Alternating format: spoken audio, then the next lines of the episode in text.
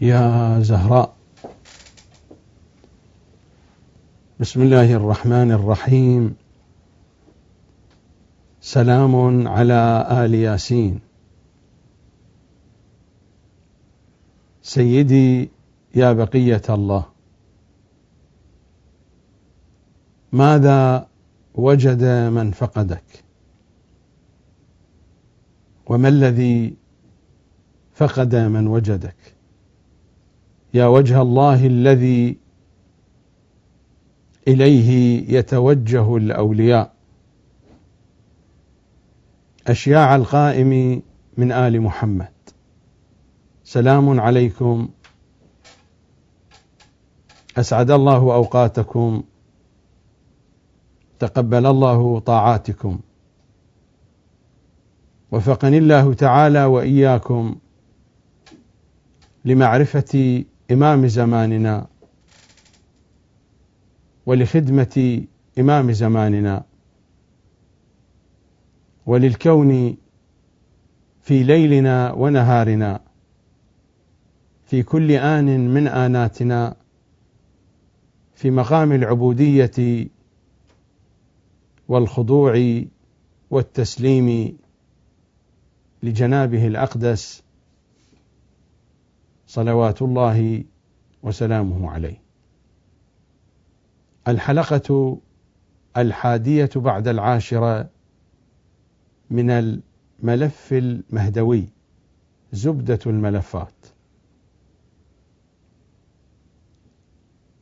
لازلنا في العنوان 5 من عناوين صحائف هذا الملف، المعرفة. وكان آخر الكلام أن وصلنا إلى كتاب الفتوحات المكية، وفي الجزء الثاني من الفتوحات المكية بقيت عندنا بقية أتمها وأستمر، وهذا هو الجزء الثاني من الفتوحات المكية.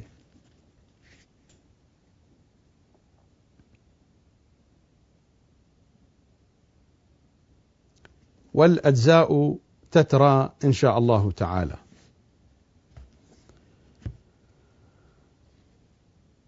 صفحة 271.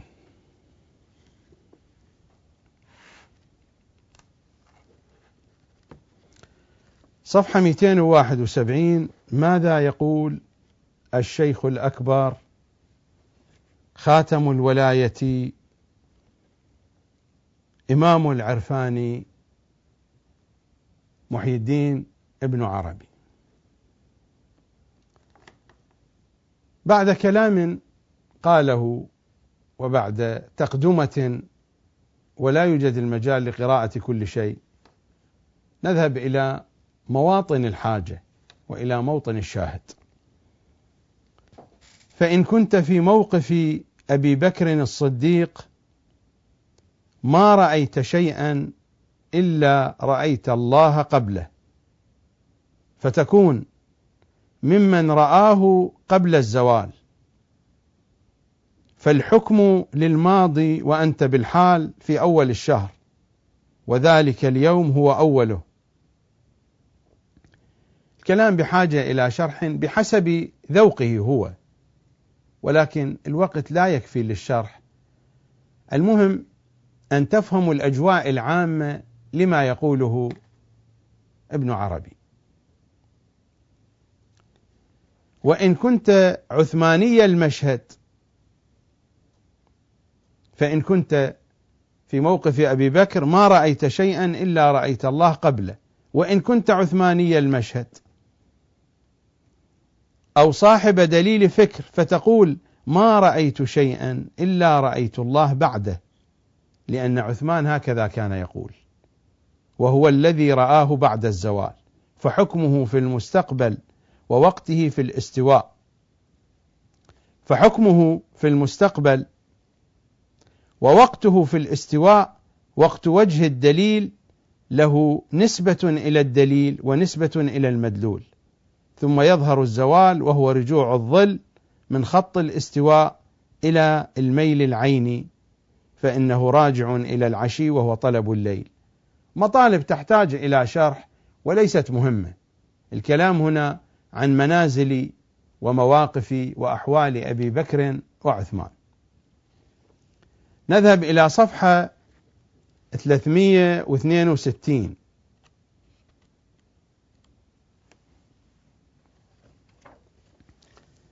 صفحة 362: وقدم علي من اليمن. حينما يصل الكلام إلى علي يكون هكذا: وقدم علي من اليمن ببدن النبي. البدن يعني النياق التي تكون هديا للحج. وقدم علي من اليمن ببدن النبي صلى الله عليه وسلم فوجد فاطمة ممن حل، قضية المتعة في الحج، التمتع في الحج يعني عمرة التمتع، وقضية معروفة الذي يحل إحرامه في عمرة التمتع وحج التمتع. فوجد فاطمة ممن حل ولبست ثيابا صبيغا، صبيغا يعني ملونا مصبوغا، واكتحلت، فأنكر ذلك عليها، أنه لماذا تفعل هذا وهي في موسم الحج، وباعتبار أنه لقضية الإحرام تركات معينة، وهذه تفاصيل ترجع إلى الحكم الشرعي. فأنكر ذلك عليها فقالت إني أمرت بهذا. قال فكان علي يقول بالعراق لما كانت خلافته في العراق: فذهبت إلى رسول الله محرشا على فاطمة للذي صنعت، مستفتيا رسول الله. محرشا يعني أنه يريد أن يثير غضب النبي على فاطمة، يعني هو هذا التصور الجميل المناسب عن أصحاب آية التطهير. أما البقية من الصحابة فتلك جلالتهم لا توصف. فذهبت إلى رسول الله محرشا على فاطمة للذي صنعت مستفتيا رسول الله، مستفتيا رسول الله فيما ذكرت عنه، فأخبرته أني أنكرت ذلك عليها، فقال صدقت.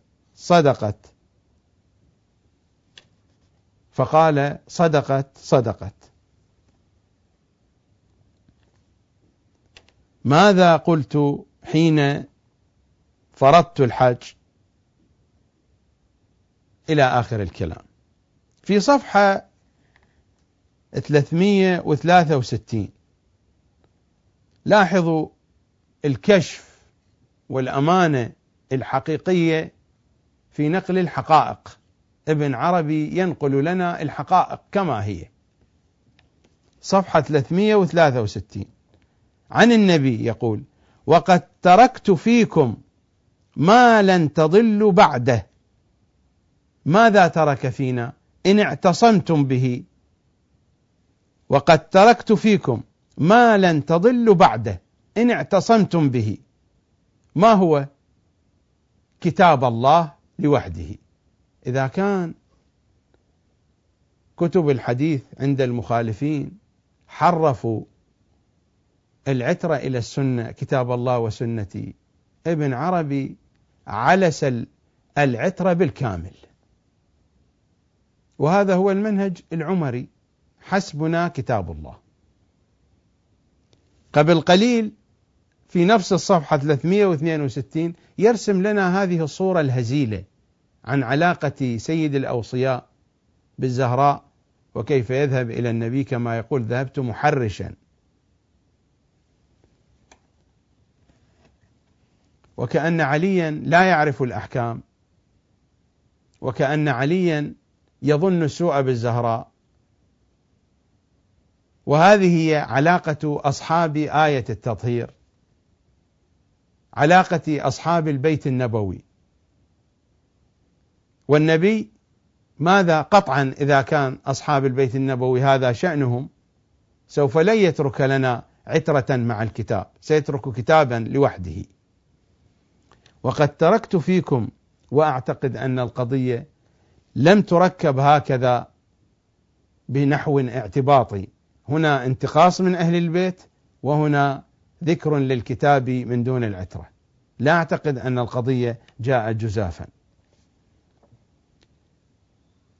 وقد تركت فيكم ما لن تضلوا بعده إن اعتصمتم به، كتاب الله، وأنتم تسألون عني فما أنتم قائلون، يعني بعد أن تركت فيكم كتاب الله ستسألون عني فما أنتم قائلون. قالوا نشهد أنك قد بلغت وأديت ونصحت. فقال بإصبعه السبابة يرفعها إلى السماء ثم ينكبها إلى الناس، اللهم اشهد اللهم اشهد، 3 مرات، ثم أذن فأقام فصلى الظهر ثم أقام فصلى العصر ولم يصلي بينهما شيئا، ثم ركب رسول الله صلى الله عليه وسلم حتى أتى الموقف.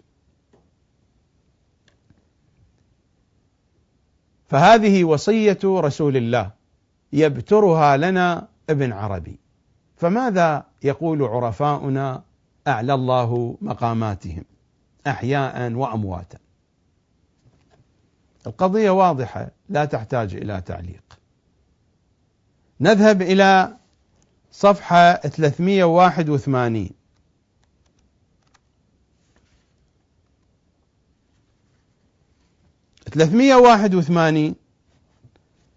ماذا يقول الشيخ الأكبر ابن عربي؟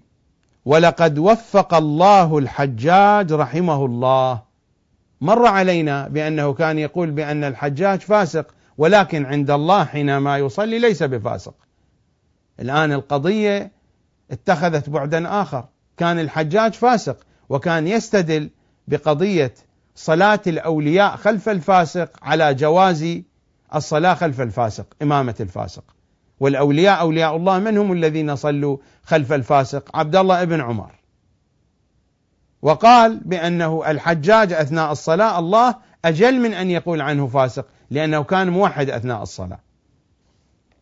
ولقد وفق الله الحجاج رحمه الله لرد البيت على ما كان عليه في زمان رسول الله.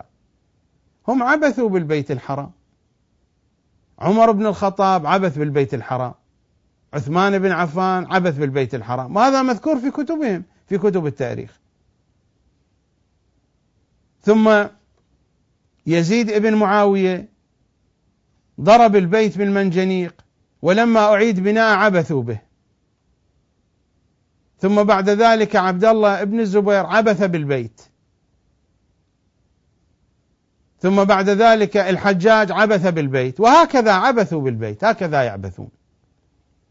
ولذلك في الروايات أن الإمام الحجة عليه السلام لو ظهر يغير، يهدم البيت ويعيد بناءه بشكل صحيح.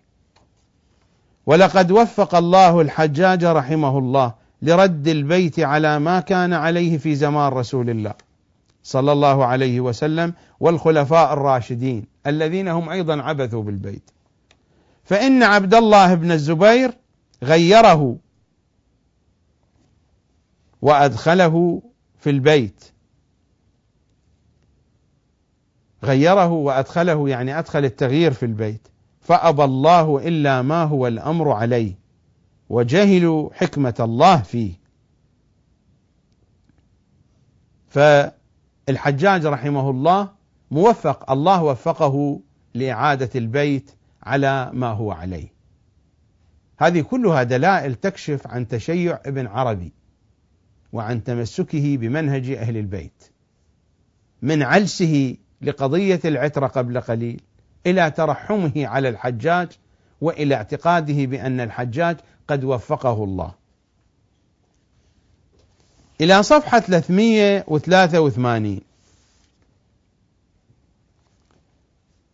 وكذا فعل عبد الله بن عمر الذي يحتجون به في الصلاة خلف الفاسق وأخطأوا، فإن الحجاج ليس بفاسق في حال أدائه ما أوجب الله عليه من طاعته في الصلاة، وهذه مسألة أغفلها الفقهاء. قلت بأن ابن عربي عند مذهب فقهي خاص به، وهذه من القرائن، وقرائن كثيرة موجودة في الكتاب.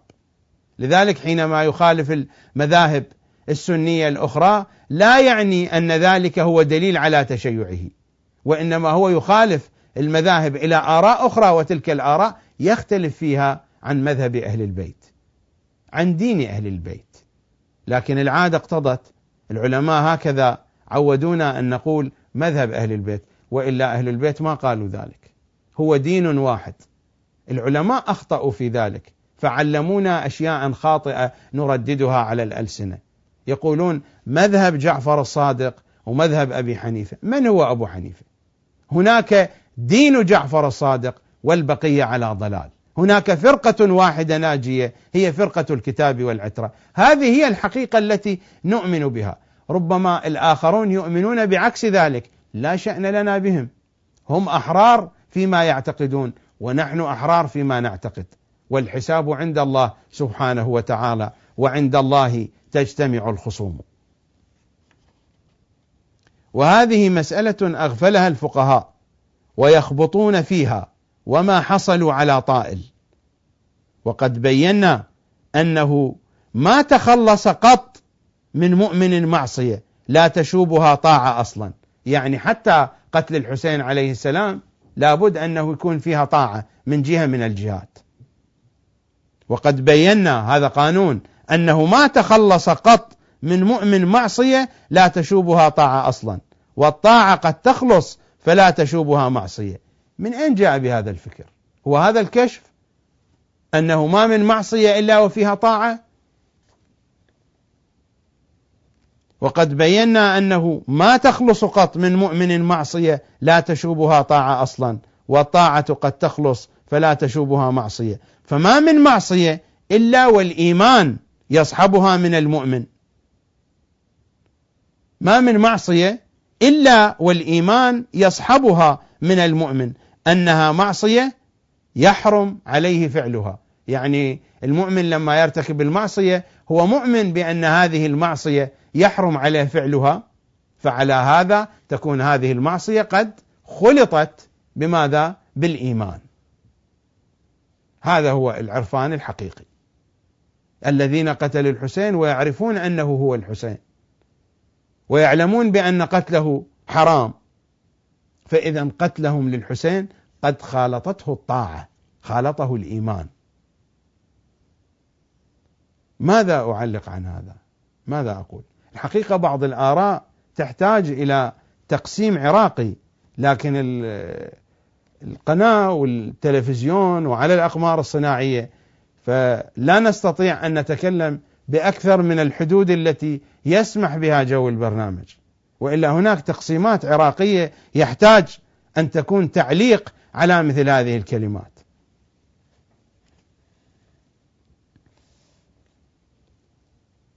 وقد بينا أنه ما تخلص قط من مؤمن معصية لا تشوبها طاعة أصلا، والطاعة قد تخلص فلا تشوبها معصية، فما من معصية إلا والإيمان يصحبها من المؤمن، أنها معصية يحرم عليه فعلها، والإيمان بكونها معصية طاعة لله.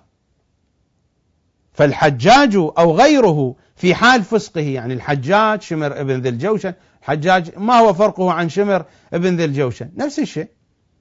الحجاج قضى عمره يحفر في القبور بحثا عن قبر سيد الأوصياء، يعني لو كان سيد الأوصياء موجود لكان هو المبادر إلى قتله.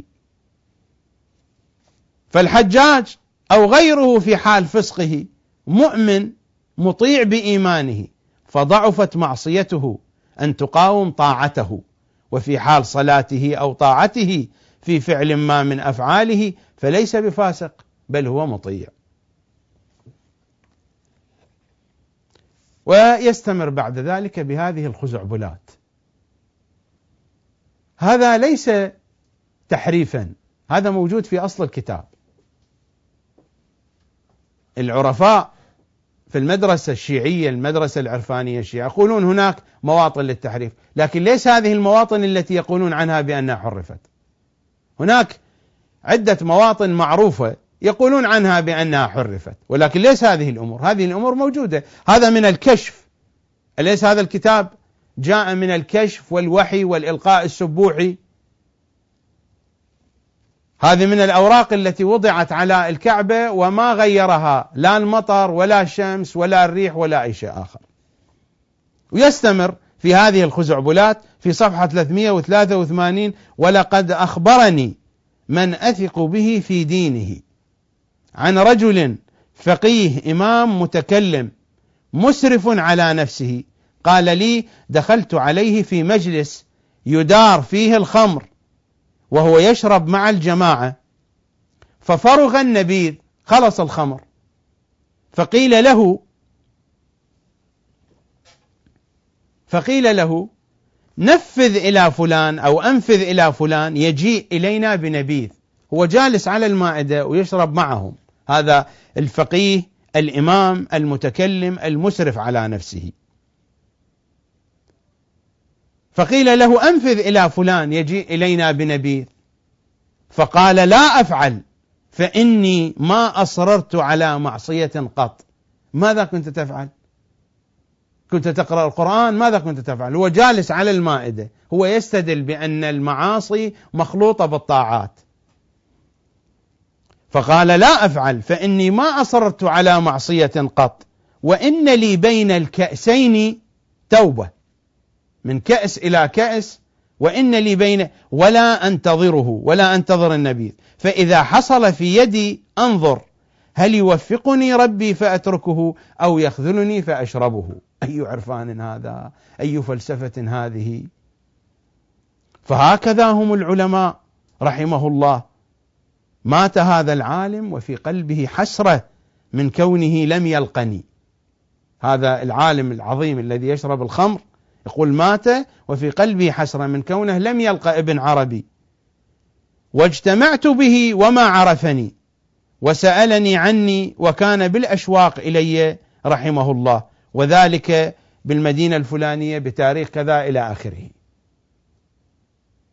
هذا هو العرفان، لا يحتاج الأمر إلى تعليق. هذه ترهات، والكتاب مشحون بمثل هذه الترهات. ما قرأته عليكم وما سأقرأه الآن، وربما لا يكفي الوقت لقراءة ما بقي من المواطن التي أشرت إليها، لا يشكل إلا بنسبة 10% أو أقل من ذلك من المواطن الأخرى الكثيرة الموجودة في الكتاب.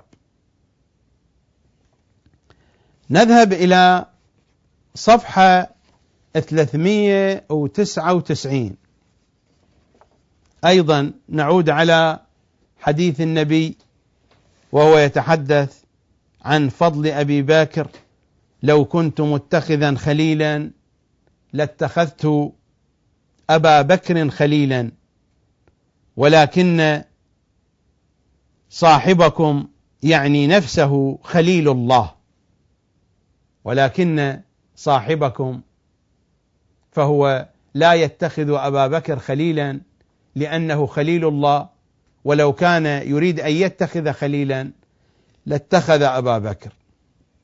حديث المؤاخاة، أبو بكر خليل عمر، كان أخا له وهم من نفس الطينة، أما خليل رسول الله وأخوه فهو علي، أنا وعلي من شجرة واحدة، لا كما قال ابن عربي بأن النبي وأبا بكر من طينة واحدة. لو كنت متخذا خليلا لاتخذت أبا بكر خليلا، ولكن صاحبكم، يعني نفسه، خليل الله. وهذا المطلب يتكرر كثيرا، وهذه المباني هي التي بنى عليها ابن عربي فكره. لا أدري ما الذي يعجب المدرسة العرفانية بكتاب، حتى لو كان في حقائق، حتى لو كان في معاني عميقة، لكن ما الذي يعجبهم إلى هذا الحد ويجعلهم يدافعون دفاعا مستميت ويحاربون من ينتقد ابن عربي؟ لماذا؟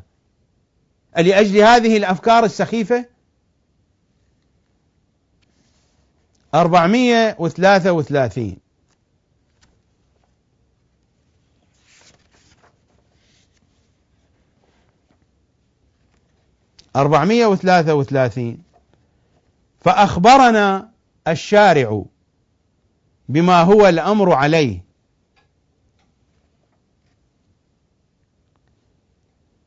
لنستلهم أو لنستلمه عبودية واضطرارا مكلفين بذلك تعبدا محضا كما فعل عمر بن الخطاب. فأخبرنا الشارع بما هو الأمر عليه لنستلمه عبودية واضطرارا مكلفين بذلك تعبدا محضا كما فعل عمر بن الخطاب. فإن قلت فقد بايع النبي في بيعة الرضوان نفسه بنفسه، وجعل يده على يده، وأخذ يده بيده، وقال هذا عن عثمان، وكان عثمان غائبا في تلك البيعة. عثمان ما بايع في بيعة الرضوان. يقولون بأن النبي بايع نفسه بنفسه وكأن عثمان هو نفس النبي، فقال هذه البيعة عن عثمان. فقد بايع النبي صلى الله عليه وسلم في بيعة الرضوان نفسه بنفسه، وجعل يده على يده، وأخذ يده بيده، وقال هذا عن عثمان، وكان عثمان غائبا في تلك البيعة. وكذلك العبد إذا استلمه بحق يكون الحق يستلم يمينه. وهو يتحدث عن قضية استلام الحجر الأسود في الحج.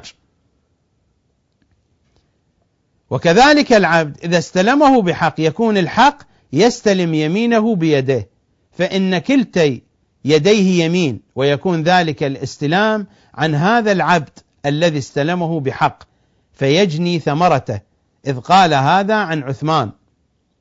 ويكون عذر هذا العبد كون مشهد الحال غلب عليه سلطانه، حيث لم يشاهد إلا الله في أعيان كل شيء من الموجودات.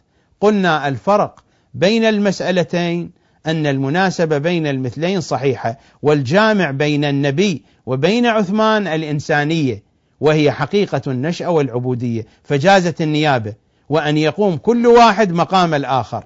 والفرق الثاني أن اليد التي بايعوها هي يد الله، فبايعوها بأيديهم إلى آخر الكلام. النبي في بيعة الرضوان بايع عن عثمان بنفسه عن نفسه. نذهب إلى صفحة 442. تلاحظون كلما نتعمق أكثر الترهات تكون أكثر. صفحة 442 يورد قصيدة من الشعر فيها هذه الأبيات: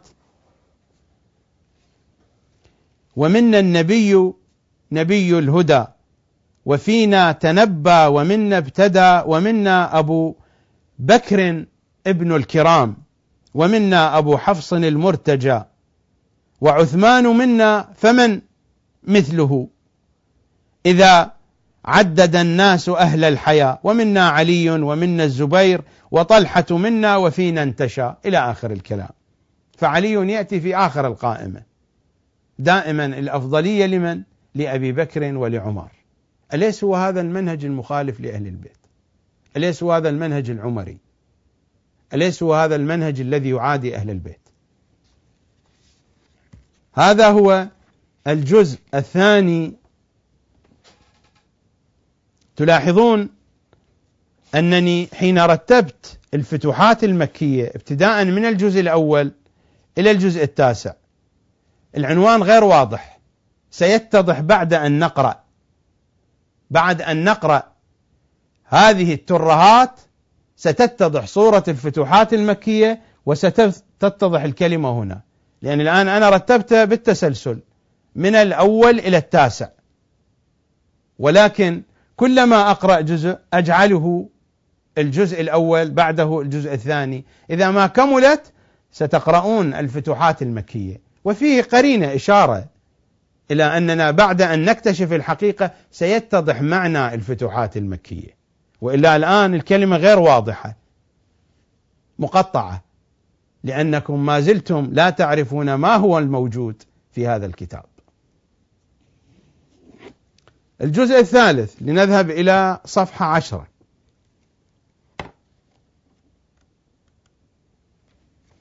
وهذا ليس من الكشف، هذه قضية رمزية يعني لا علاقة لها بالكشف ولا علاقة لها بالعرفان.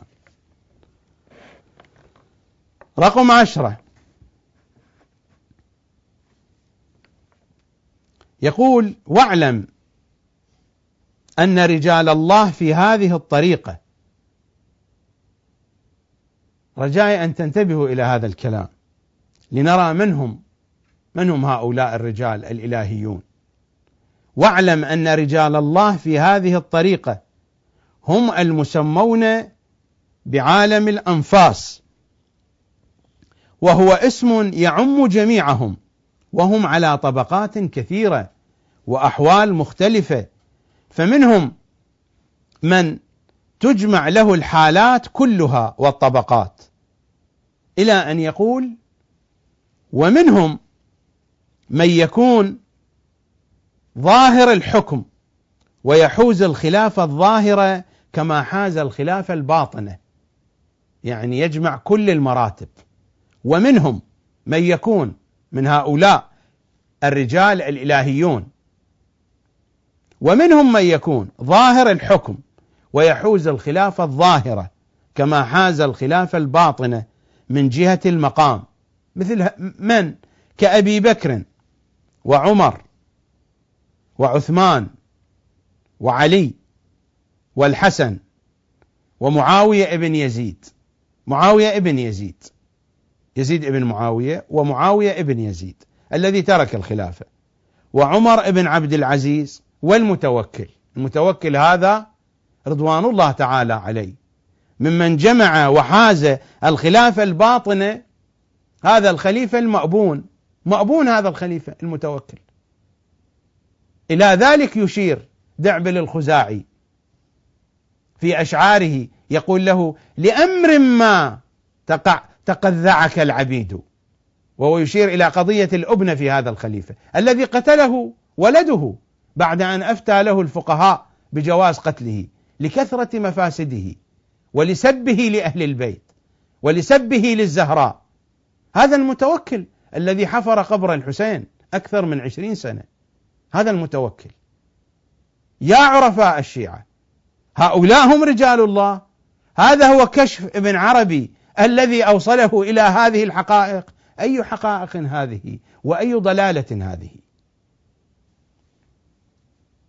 ومنهم من يكون ظاهر الحكم ويحوز الخلافة الظاهرة كما حاز الخلافة الباطنة من جهة المقام، كأبي بكر وعمر وعثمان وعلي والحسن ومعاوية ابن يزيد وعمر ابن عبد العزيز والمتوكل. ومنهم من له الخلافة الباطنة خاصة ولا حكم له في الظاهر، كأحمد ابن هارون الرشيد. هذا بين الدراويش يقولون أن هارون ابن الرشيد كان عنده ولد اسمه أحمد، وأحمد هذا تدروش وصار من الصوفية، هذا يحوز الخلافة الباطنة، كأحمد ابن هارون الرشيد السبتي، وكأبي يزيد البسطامي.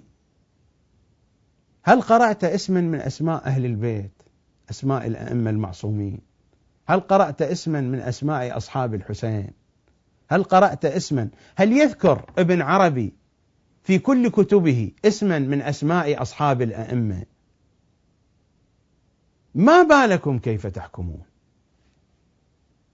هذا في الصفحة 10. في الصفحة 2 بعد 10 يقول: ومنهم من هؤلاء أصحاب المراتب. لا زال هو يعدد بهذه الخزعبلات التي ذكرها من أصحاب المراتب. ومنهم رضي الله عنهم الرجبيون، وهم 40 نفسا في كل زمان لا يزيدون ولا ينقصون، وهم رجال حالهم القيام بعظمة الله، وهم من الأفراد، وهم أرباب القول الثقيل هؤلاء الرجبيون. لنرى ما هو هذا القول الثقيل، لا ندري هذا القول الثقيل من أين اتجاهه، على أي حال وهم أرباب القول الثقيل، من قوله تعالى: إنا سنلقي عليك قولا ثقيلا. سيتضح القول الثقيل من أين مخارجه ومن أين اتجاهاته. وسموا رجبيون لأن حال هذا المقام لا يكون لهم إلا في شهر رجب من أول استهلال هلاله إلى انفصاله، ثم يفقدون ذلك الحال من أنفسهم فلا يجدونه إلى دخول رجب من السنة الآتية، وقليل من يعرفهم من أهل هذا الطريق وهم متفرقون في البلاد، ويعرف بعضهم بعضا، منهم من يكون باليمن وبالشام وبديار بكر يعني في تركيا. لقيت واحدا منهم بدنسير من ديار بكر ما رأيت منهم غيره، وكنت بالأشواق إلى رؤيتهم. ومنهم من يبقى عليه في سائر السنة أمر ما مما كان يكاشف به في حاله في رجب، ومنهم من لا يبقى عليه شيء من ذلك. وكان هذا الذي رأيته قد أبقي عليه كشف الروافض. من أين الروافض؟ السيد محمد حسين الطهراني ماذا يقول؟ يقول الروافض الخوارج. ماذا يقول هنا؟ قد أبقى عليه كشف الروافض من أهل الشيعة. الروافض هم الشيعة، فلماذا تحرفون الكلم؟ وكان هذا الذي رأيته قد أبقى عليه كشف الروافض من أهل الشيعة سائر السنة، فكان يراهم خنازير، كان يراهم خنازير. فيأتي الرجل المستور الذي لا يعرف منه هذا المذهب قط، وهو في نفسه مؤمن به يدين به ربه، فإذا مر عليه يراه في صورة خنزير، فيستدعيه ويقول له تب إلى الله فإنك شيعي رافضي. أيها السيد الطهراني، هل الروافض هم الخوارج؟ هذا ابن عربي وهذا الفتوحات المكية. ويقول له تب إلى الله فإنك شيعي رافضي، فيبقى الآخر متعجبا من ذلك. فإن تاب وصدق في توبته رآه إنسانا، وإذا قال له بلسانه تبت وهو يضمر مذهبه لا يزال يراه خنزيرا، فيقول له كذبت في قولك تبت. وإذا صدق يقول له صدقت، فيعرف ذلك الرجل صدقه في كشفه، فيرجع عن مذهبه ذلك الرافضي.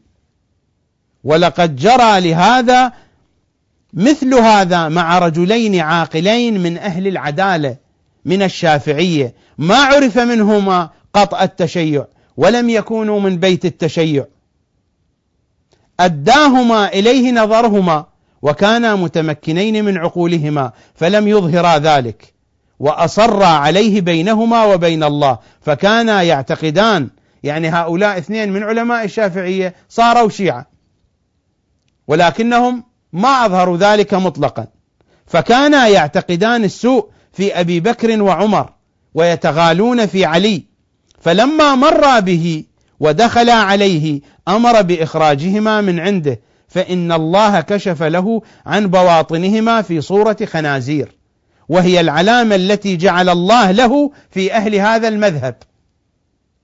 وكانا قد علما من نفوسهما أن أحدا من أهل الأرض ما اطلع على حالهما، وكانا شاهدين عدلين مشهورين بالسنة، فقال له في ذلك فقال أراكما خنزيرين، وهي علامة بيني وبين الله في من كان مذهبه هذا. فأضمر التوبة في نفوسهما، فقال لهما إنكما الساعة قد رجعتما عن ذلك المذهب فإني أراكما إنسانين، فتعجبا من ذلك وتابا إلى الله. وهؤلاء الرجبيون أول يوم يكون في رجب يجدون كأنما أطبقت عليهم السماء، فيجدون من الثقل، هذا هو القول الثقيل. ألم يقل بأنهم وهم أرباب القول الثقيل؟ هذا القول الثقيل الذي لا نعلم، واعتقد أن المشاهدين يعلمون من أين يخرج.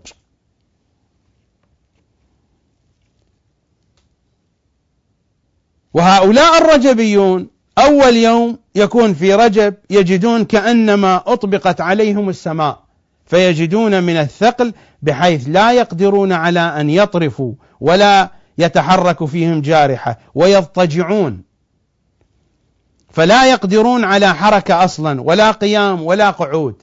كيف يصلون إذن؟ كيف يؤدون الفرائض؟ ولا حركة يد ولا رجل ولا جفن عين، يبقى ذلك عليهم أول يوم، ثم يخف في ثاني يوم قليلا، وفي ثالث يوم أقل، وتقع له الكشوفات والتجليات والإطلاع على المغيبات، ولا يزال مضطجعا مسجى يتكلم بعد الثلاث أو اليومين، ويتكلم معه ويتكلم معه ويقال له إلى أن يكمل الشهر، فإذا فرغ الشهر ودخل شعبان قام كأنما نشط من عقال، فإن كان صاحب صناعة أو تجارة اشتغل بشغله وسلب عنه جميع حاله كله، إلا من شاء الله أن يبقى عليه من ذلك شيء أبقاه الله عليه، مثل هذا الذي يرى الشيعة خنازير، هذا حالهم، وهو حال غريب مجهول السبب، والذي اجتمعت به منهم كان في شهر رجب وكان في هذه الحال. ومنهم رضي الله عنهم الختم، وهو واحد لا في كل زمان، بل هو واحد في العالم، يختم الله به الولاية المحمدية، فلا يكون في الأولياء المحمديين أكبر منه. وثم ختم آخر يختم الله به الولاية العامة من آدم إلى آخر ولي وهو عيسى، أما الختم الأول يعني به نفسه. ومنهم رضي الله عنهم الختم من أصحاب المراتب العالية، وهو واحد لا في كل زمان، بل هو واحد في العالم. ولذلك مر علينا كلام الشيخ المطهري بأن ابن عربي لا جاء أحد قبله ولن يأتي أحد بعده، لأن هو واحد في العالم.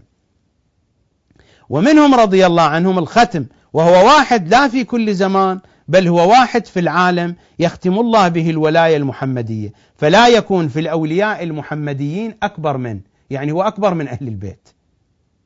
وثم ختم آخر يختم الله به الولاية العامة من آدم إلى آخر ولي وهو عيسى عليه السلام، هو ختم الأولياء. كما كان ختم دورة الملك فله يوم القيامة حشران، يحشر في أمة محمد ويحشر رسولا مع الرسل عليه السلام أو عليهم السلام. ومن هذه الخزعبلات يعني يمكنك أن كما يقولون من هالمال حمل جمال، الكتاب مليء بهذه الخزعبلات من أوله إلى آخره.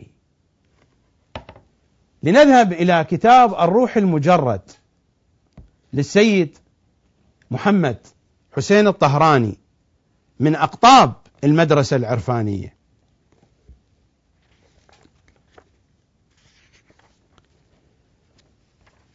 ينقل كلاما في صفحة 411 عن المحدث النوري، وهو يقول ابن العربي المالكي في غاية نصبه وعداوته للإمامية، حتى أنه يقول في مسامرته: الرجبيون جمع من أهل الرياضة في شهر رجب أكثر كشفهم أن يرون الرافضة في صورة الخنازير. هو ابن عربي عند كتاب محاضرة الأبرار ومسامرة الأخيار، في هذا الكتاب ذكر بأن الرجبيين يرون الشيعة بصورة كلاب، لكن الفتوحات المكية قال بأنهم يرون الشيعة بصورة خنازير. هو هنا قال الرافضة في كتابه محاضرة الأبرار ومسامرة الأخيار. السيد الطهراني في هذا الكتاب يقول المقصود من الرافضة الخوارج، ولذلك في صفحة 419 أنه يشاهد في الكثير من عبارات العامة استخدامهم عبارة الروافض في خصوص الخوارج لا في خصوص الشيعة، وهي حقيقة مشهودة لكل من يمتلك اطلاعا ومزاولة على كتبهم في التاريخ والسير. والله ليس صحيح. أنا من الذين يمتلكون مزاولة وأعتقد البرامج تثبت ذلك، لا يوجد مثل هذا، أعتقد برامجي تثبت ذلك من كثرة الكتب التي آتي بها. ألا يدل ذلك على مزاولة في الكتب؟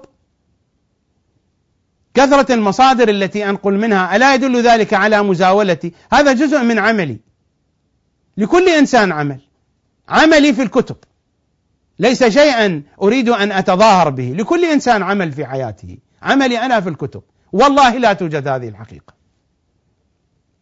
يقول لأجل الدفاع عن ابن عربي كل ذلك، لماذا؟ لأنه في كتابه محاضرة الأبرار ومسامرة الأخيار نقل ابن عربي بأن الرجبيين يرون الرافضة في صورة الكلاب، فيقول أن الرافضة ليس هم الشيعة. وماذا يقول عن هذا الكلام الذي قرأته قبل قليل بأن الرافضة هم الشيعة، والكلام كان كله عن الشيعة والتشيع؟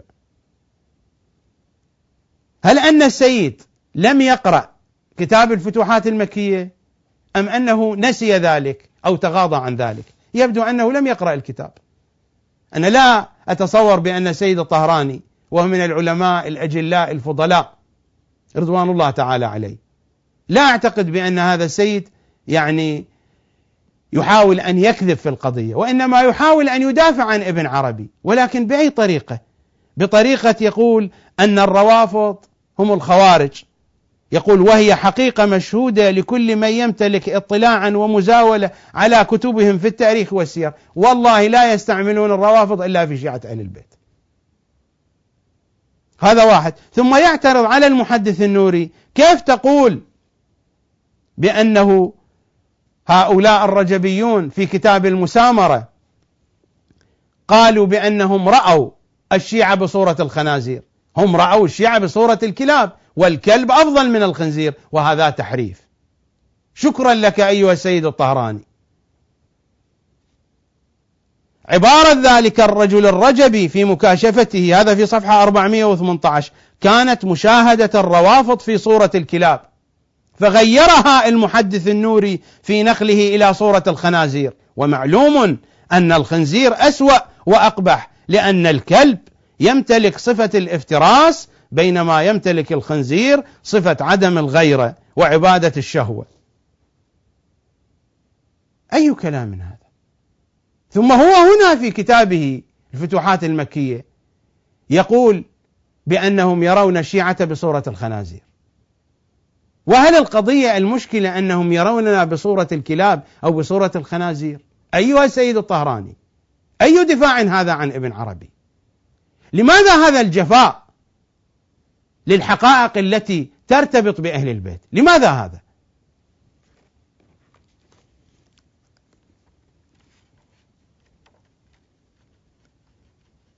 أليس هذه مسخرة؟ أليس هذه سخرية بالعقول أن يكون الدفاع عن ابن عربي بهذه الطريقة؟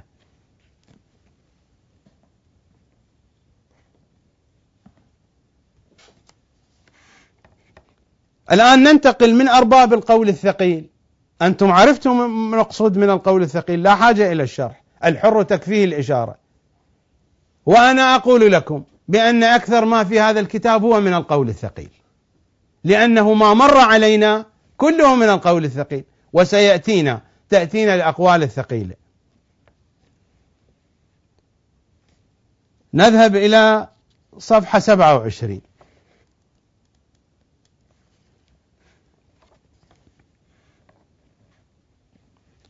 صفحة 27 ويتحدث عن مراتب الأولياء، ومنهم من هؤلاء أصحاب المراتب العالية، ومنهم رضي الله عنهم المحدثون الذين تحدثهم الملائكة يحدثهم الله، المحدثون غيبا، ومنهم رضي الله عنهم المحدثون، وعمر بن الخطاب رضي الله عنه منهم، وكان في زماننا منهم أبو العباس الخشاب وأبو زكريا البجاي بالمعرة بزاوية عمر بن عبد العزيز بدير النقيرة، وهم صنفان، صنف يحدثه الحق من خلق حجاب الحديث، قال تعالى وما كان لبشر أن يكلمه الله إلا وحيا أو من وراء حجاب، وهذا الصنف على طبقات كثيرة، والصنف الآخر تحدثهم الأرواح الملكية في قلوبهم وأحيانا على آذانهم، وقد يكتب لهم، وهم كلهم أهل حديث، يعني قطعا عمر بن الخطاب من الذين يخاطبهم الله لأنه من الصنف الأعلى. ويعدد لنا من مثل هذه الأسماء، الكتاب مليء من مثل هذا أبو العباس الخشاب، أبو زكريا البجاي، وأمثال هذه الأسماء، ولا ندري ماذا كانوا يعملون، ما هو شغلهم كان. يعني هذا أبو العباس الخشاب كان يشتغل، ما أدري. في نفس الصفحة، صفحة 27، ومنهم رضي الله عنهم الأخلاء، ولا عدد يحصرهم بل يكثرون ويقلون. قال الله تعالى: واتخذ الله إبراهيم خليلا. وقال النبي صلى الله عليه وسلم: لو كنت متخذا خليلا لاتخذت أبا بكر خليلا ولكن صاحبكم خليل الله، إلى آخر الكلام. هذه الأحاديث التي يبني عليها الفكر الموجود هي الأحاديث التي تدور حول أبي بكر. تلاحظون تكرار هذه الأحاديث. نذهب إلى صفحة 31. صفحة 31 وهو يتحدث عن الصديقين وعن مقام الصديقية، كلام طويل. الآن يبدأ يتحدث، يقول: وهو المشار إليه، هذا مقام الصديقية، وهو المشار إليه بالسر الذي وقر في صدر أبي بكر ففضل به الصديقين. يعني وأعلى مراتب الصديقين أبو بكر. كيف وصل؟ هناك سر عنده لا يعرفه أحد، والسر المستودع عند أبي بكر. وهو المشار إليه بالسر الذي وقر في صدر أبي بكر ففضل به الصديقين، إذ حصل له ما ليس من شرط الصديقية ولا من لوازمها، فليس بين أبي بكر ورسول الله رجل، لأنه صاحب صديقية وصاحب سر. صديقية ما أدري هذه، المهم صاحب صديقية. صديقية هذه هل هي امرأة أو صديقية منزلة؟ هو قطعا يقصد يعني منزلة، لأنه صاحب صديقية وصاحب سر، فهو من كونه صاحب سر بين الصديقية ونبوة التشريع ويشارك فيه، فلا يفضل عليه ما يشاركه فيه، بل هو مساو له في حقيقته، فافهم ذلك.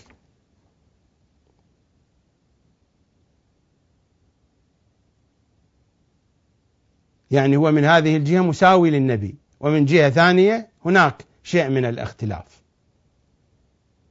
لأنه صاحب صديقية وصاحب سر، فهو من كونه صاحب سر بين الصديقية ونبوة التشريع ويشارك فيه، فلا يفضل عليه من يشاركه فيه، بل هو مساو له في حقيقته، فافهم ذلك. كل هذه المنازل والمقامات لأبي بكر، أما علي فليس له من منزله. كل هذه المراتب، الصديقية لأبي بكر، فهو أبو بكر الصديق. هنيئا لكم أيها العرفاء بهذه الكتب الجميلة. صفحة 83.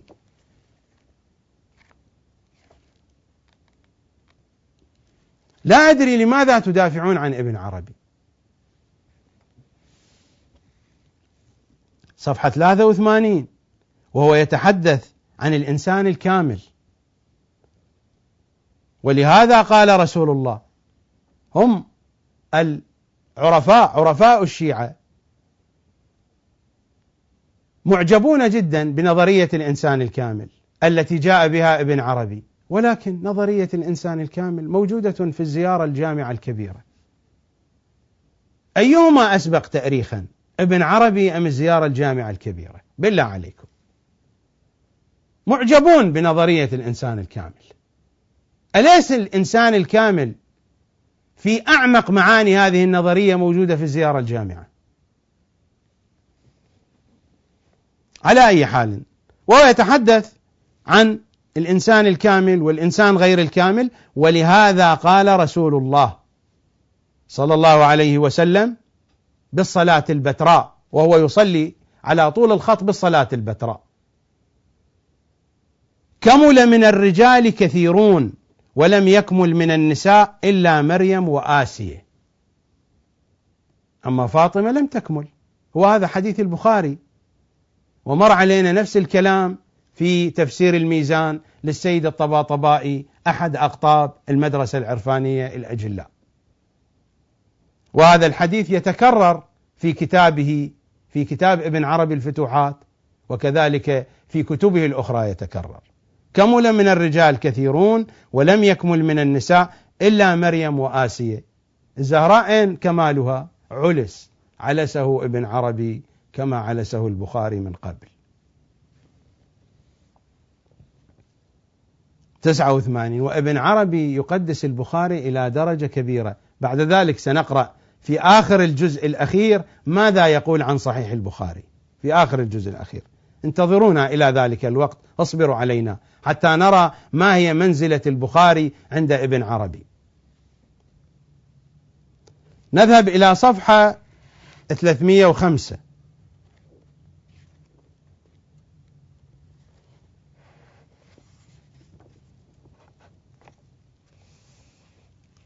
فما بقي أحد يوم مات رسول الله إلا ذهل في ذلك اليوم وخلط في عقله وتكلم بما ليس الأمر عليه إلا أبو بكر الصديق، فما طرأ عليه من ذلك أمر، بل رقى المنبر وخطب الناس وذكر موت النبي صلى الله عليه وسلم، فقال: من كان منكم يعبد محمدا فإن محمدا قد مات، ومن كان يعبد الله فإن الله حي لا يموت، ثم تلا: إنك ميت وإنهم ميتون وما محمد إلا رسول. فسكن جأش الناس حتى قال عمر: والله ما كأني سمعت بهذه الآية إلا في ذلك اليوم. وهذا قوله صلى الله عليه وسلم: إذا وجب، يعني الموت، فلا تبكين باكية، وأما قبل وقوع الموت فالبكاء محمود. وكذا فعل أبو بكر لما قام رسول الله. فعل أبو بكر، يعني مر علينا يوم أمس بأنه لما نزلت سورة النصر: إذا جاء نصر الله والفتح، بكى أبو بكر، يشير إلى هذه القضية. وأما قبل وقوع الموت فالبكاء محمود، يعني الإنسان يبكي على حبيبه قبل أن يموت، أما حينما يموت لا يبكي عليه. تلاحظون الأمور كيف مرتبة؟ هو هذا القول الثقيل. القول الثقيل من هذا وأصعد، يعني الإنسان قبل أن يموت يبكى عليه، إذا مات لا يبكى عليه. وأما قبل وقوع الموت فالبكاء محمود. وكذا فعل أبو بكر لما قام رسول الله فقال: ما تقولون في رجل خير فاختار لقاء الله؟ فبكى أبو بكر وحده دون الجماعة،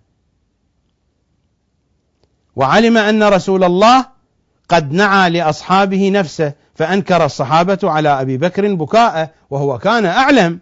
فلما مات بكى الناس وضجوا إلا أبا بكر، امتثالا لقوله: إذا وجب فلا تبكين باكية. هذا كله من السر الذي أعطاه هذا المقام. فالذي ينبغي أن يقال: ليس بين محمد وأبي بكر رجل، لا أنه ليس بين الصديقية والنبوة مقام، فإن الصديق تابع بطريق الإيمان، فما أنكره متبوعه أنكره، وما قرره متبوعه قرر. هذا حظ الصديق من كونه صديقا ومن كون مقام آخر لا يحكم عليه حال الصديقية، فاعلم ذلك. انتهى السفر 14 بانتهاء 600 من الفتوحات المكية. طيب الله أنفاسك أيها الشيخ الأكبر يا ابن عربي. هذا 3. والجزء 3 والأجزاء الأخرى مليئة. هذه نماذج أنا أقتطفها من أجزاء الفتوحات المكية. تلاحظون أن الكلمة بدأت تظهر شيئا فشيئا، لأن حقيقة الكتاب انكشفت شيئا فشيئا. مثل ما هو عند كشف، نحن أيضا عندنا كشف. أليس هذه مكاشفات؟ هذه الترهات مكاشفات. هذا أقل مكاشفة أحسن مكاشفة ابن عربي. 4 صفحة 30. المشاهدون الذين يتعبون من كلام ابن عربي يمكن أن ينتقلوا إلى قناة ثانية. القنوات مليئة بالبرامج المنوعة. صفحة 30 من 4 من أجزاء الفتوحات المكية. يذكر بيتين من الشعر: فالرب والمربوب مرتبطان، ثنى الوجود به وليس بثاني، ما إن رأيت ولا سمعت بمثله إلا الذي قالوه في العمران. والقمران يريدون أبا بكر وعمر، والشمس والقمر، والله خلقكم وما تعملون. فأثبت بالضمير ونفى بالفعل. هو بعد أن يذكر عدة آيات لكن القمران منهم في الرموز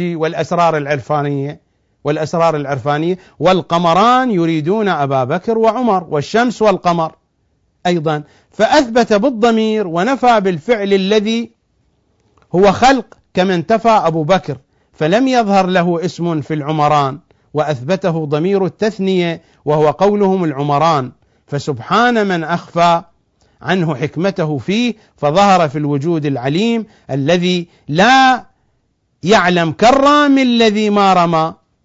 فالحروف ليست غير النفس ولا هي عين النفس. ويستمر بمثل هذه الترتيبات والتفريعات لمعنى القمرين ولمعنى الشمس والقمر، ولهذه المعاني المتجلية في أبي بكر وعمر.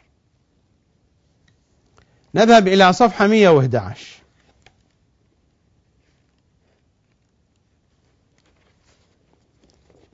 صفحة 111 تكرار لنفس ما مر. ولهذا قال صلى الله عليه وسلم: كمل من الرجال كثيرون ولم يكمل من النساء إلا آسية امرأة فرعون ومريم بنت عمران. تكرار على فضيلة أبي بكر وعمر وانتقاص من أهل البيت. أليس هذا انتقاص؟ كمل من الرجال كثيرون ولم يكمل من النساء إلا آسية امرأة فرعون ومريم ابنة عمران. لكن لا يا فاطمة، ظلامة بعد ظلامة، وأنا لا تؤذيني ظلامة ابن عربي، تؤذيني ظلامة أولئك الذين هم في المدرسة العرفانية الشيعية، والذين ينظر إليهم الشيعة على أنهم هم أجل علمائنا، هم أولياء الله، هم أقرب الناس إلى أهل البيت، يدافعون عن مثل هذه الكتب ويربون تلاميذهم على قراءة هذه الكتب وهم يديمون قراءتها. غريب هذا. إذا نذهب إلى الروح المجرد فماذا نجد؟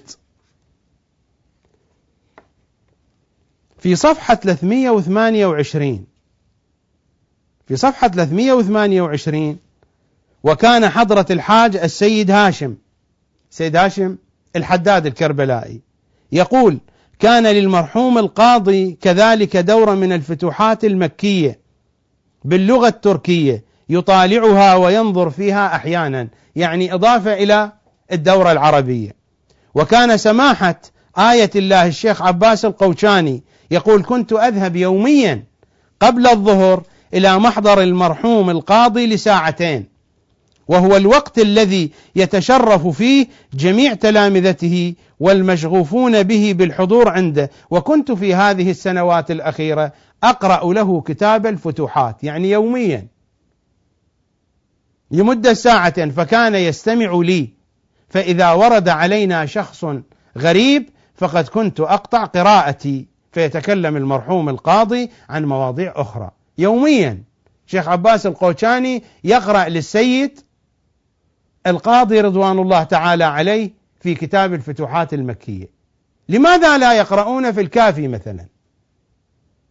طبعا هذه قضية واضحة، هناك اهتمام بكتب ابن عربي، بأشعار حافظ، بأشعار ابن الفارض، بأشعار جلال الدين الرومي، واضح في كتب المدرسة العرفانية الشيعية أكثر من اهتمامهم بحديث أهل البيت. هذه قضية واضحة. قد يرفضون ذلك، يؤولون الكلام، يشيرون إلى أن هذه الأشعار فيها معاني حديث أهل البيت، لكن ارجعوا إلى الكتب تجدون هذه القضية واضحة. أنا لا أقول هم يردون حديث أهل البيت، ولا أقول لا يهتمون به، ولكن هناك اهتمام واضح بهذا الجانب، وهذه نفس المشكلة، مشكلة المهم والأهم. وسنتناول تفاصيل تتعلق بهذا المطلب.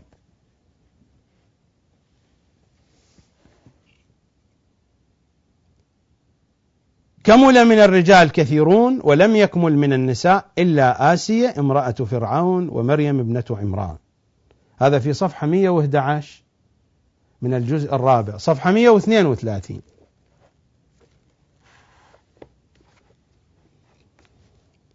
132 فإن الله أخبر عن محمد في حال خوف الصديق عليه وعلى نفسه، يعني في الغار، فقال لصاحبه يؤمنه ويفرحه إذ هما في الغار: وهو كنف الحق عليهما: لا تحزن إن الله معنا. فقام النبي في هذا الإخبار مقام الحق في معيته لموسى وهارون، وناب منابه. هكذا تكون العناية الإلهية، فهذا هو النور الذي يسعى به، وهو لا يزال ساعيا، فلا يزال الحق معه حافظا وناصرا لا خاذلا. وهو هنا يشترك في هذا المقام كما يقول هو، يشتركان النبي وأبو بكر على طول الكتاب، هناك اشتراك فارق قليل بين النبي وبين أبي بكر. صفحة 202.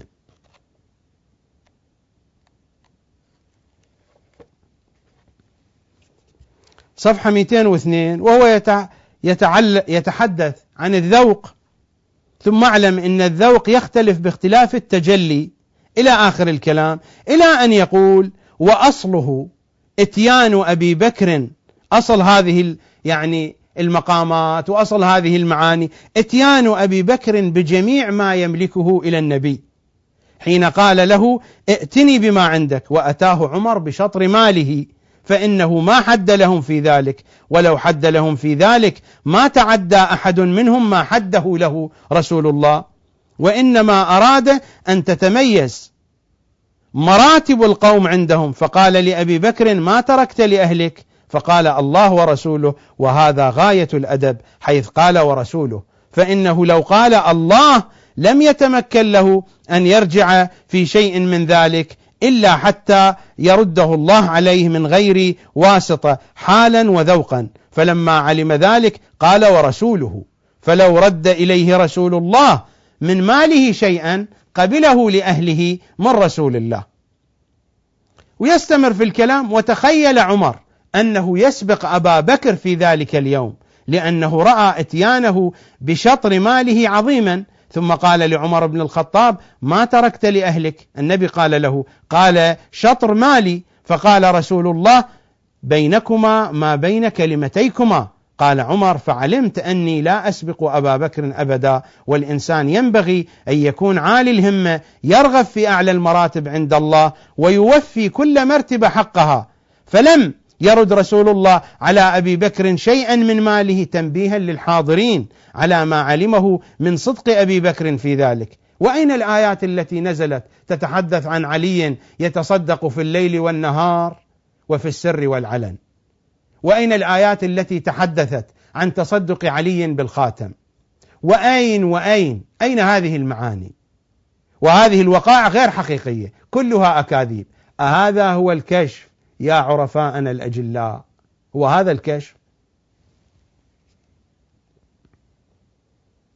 فلم يرد رسول الله على أبي بكر شيئا من ماله، تنبيها للحاضرين على ما علمه من صدق أبي بكر في ذلك، فإن رسول الله قد علم منه الرفق والرحمة، فلو رد شيئا من ذلك عليه تطرق الاحتمال في حق أبي بكر أنه خطر له رفق رسول الله، فعوض رسول الله أهل أبي بكر بما يقتضيه نظره.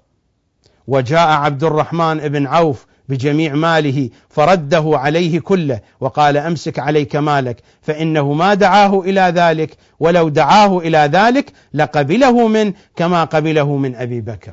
وهؤلاء كلهم أصحاب المراتب العالية، وعلي لا وجود له. هنيئا لهؤلاء الذين يدافعون عن مثل هذا الفكر وعن مثل هذا الكلام، وهم من شيعة أهل البيت. 229.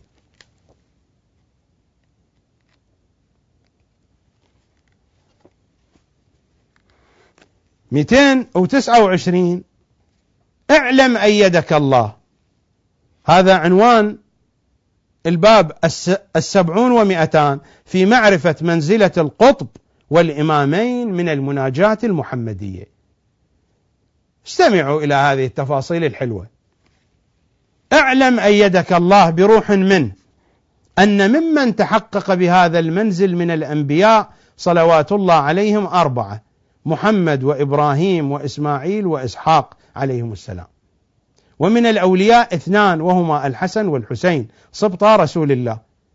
وإن كان لمن عدا هؤلاء المذكورين منهم شرب معلوم على قدر مرتبته من الإمام. من أين جاء بهذه التفصيلات؟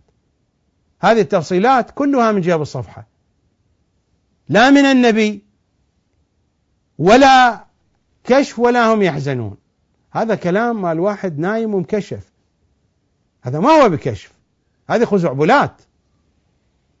فاعلم أن الأقطاب والصالحين، مع اعتذاري للعرفاء، يعني العرفاء لا يقبلون أن يكون مثل هذا الكلام في شأن ابن عربي قدس سره الشريف، وفي شأن هذا الكتاب الجليل وهو كتاب الفتوحات المكية. فاعلم أن الأقطاب والصالحين إذا سموا بأسماء معلومة لا يدعون هناك إلا بالعبودية إلى الاسم الذي يتولاهم،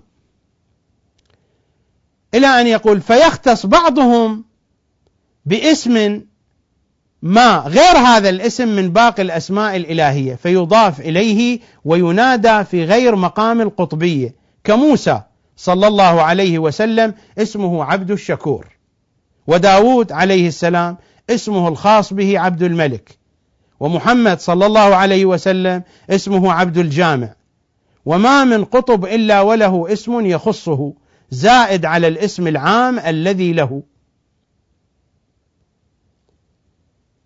وما من قطب إلا وله اسم يخصه زائد على الاسم العام الذي له، الذي هو عبد الله، سواء كان القطب نبيا في زمان النبوة المقطوع بها أو وليا في زمان شريعة محمد. وكذلك الإمامان لكل واحد منهما اسم يخصه ينادى به كل إمام في وقته هناك، فالإمام الأيسر عبد الملك، والإمام الأيمن عبد ربه، كما يلفظه المصريون عبد ربه، وهما للقطب الوزيران.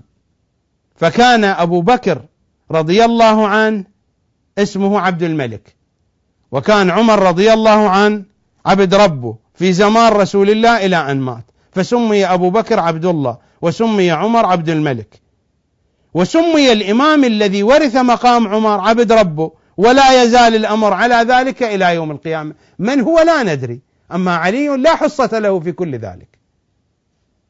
الآن تبين أن أبا بكر في زمان النبي اسمه عبد الملك، وعمر كان اسمه عبد ربه، بعد وفاة النبي صار أبو بكر اسمه عبد الله.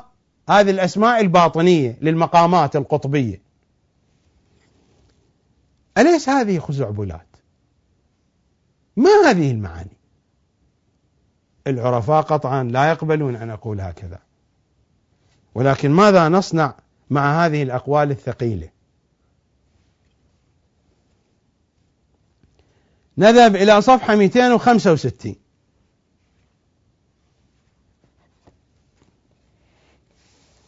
صفحة 265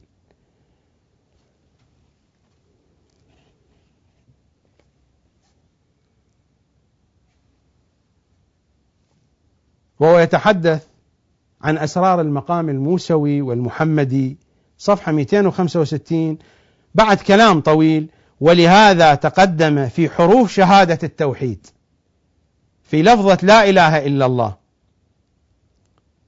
فنفى بحرف الألف ألوهة كل إله أثبته الجاهل المشرك لغير الله، فنفى ذلك بحرف يتضمن العبد والرب، فإنه يتضمن مدلول اللام والألف، كما قال عليه السلام آمنت بهذا أنا وأبو بكر وعمر.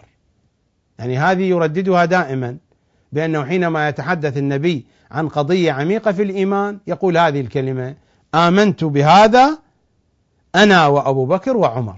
أما علي لا حصة له في ذلك، فمن هو علي؟ كما قال عليه السلام آمنت بهذا أنا وأبو بكر وعمر، فشاركهما معه بنفسه في الإيمان ولم يكونا حاضرين أو كانا فناب عنهما. هو مثل ما بايع عن عثمان، ومثل ما بايع نفسه بنفسه نيابة عن عثمان في بيعة الرضوان كما مر، هو أيضا ينوب عنهما في قضية الإيمان.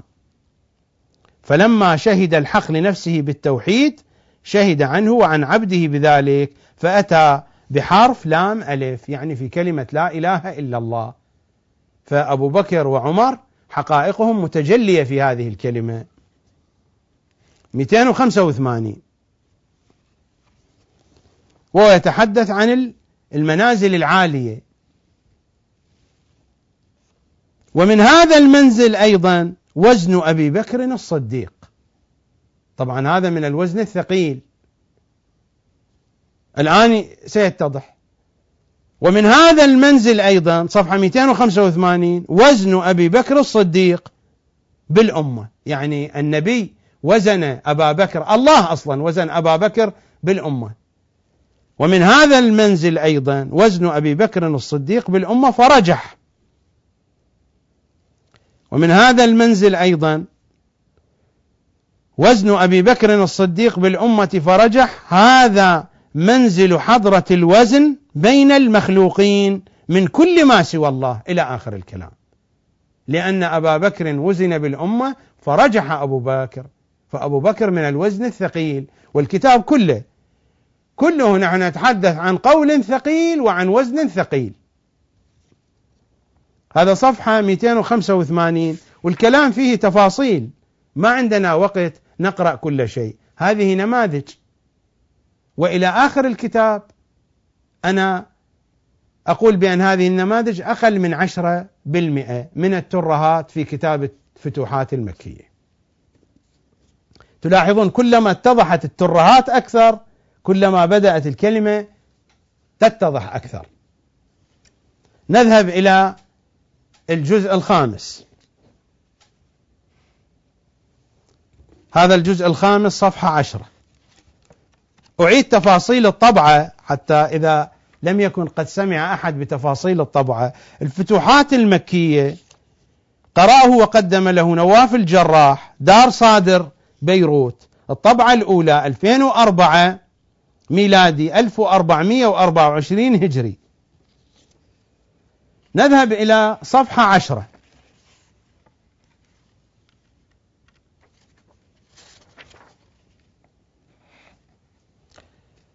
كله أوزان ثقيلة.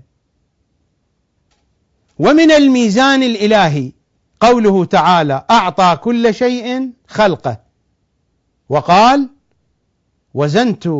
وزنت أنا وأبو بكر. يعني النبي كله أوزان، اليوم أوزان ثقيلة وأقوال ثقيلة. النبي يقول: وزنت أنا وأبو بكر فرجحت. النبي رجح، الحمد لله، رجح النبي. ووزن أبو بكر بالأمة فرجحها. أبو بكر وزنه ثقيل. وزنت أنا وأبو بكر فرجحت، ووزن أبو بكر بالأمة فرجحها. ويستمر الكلام عن هذه المضامين في صفحة 10. هذا كله من الافتراءات والأكاذيب في مواجهة الأحاديث التي تقول وتتحدث عن إيمان أبي طالب، وأنه لو وزن فإن إيمانه أثقل وأعلى درجة من إيمان الثقلين، أو عن ضربة علي يوم الخندق فإنها أفضل من عبادة الثقلين. هذه الخزعبلات والأكاذيب التي تأتينا من واحد نايم ومكشف، وليست هذه مكاشفات، هذه مكاشفات. ليش مكاشفات هذه؟ نذهب إلى صفحة 20.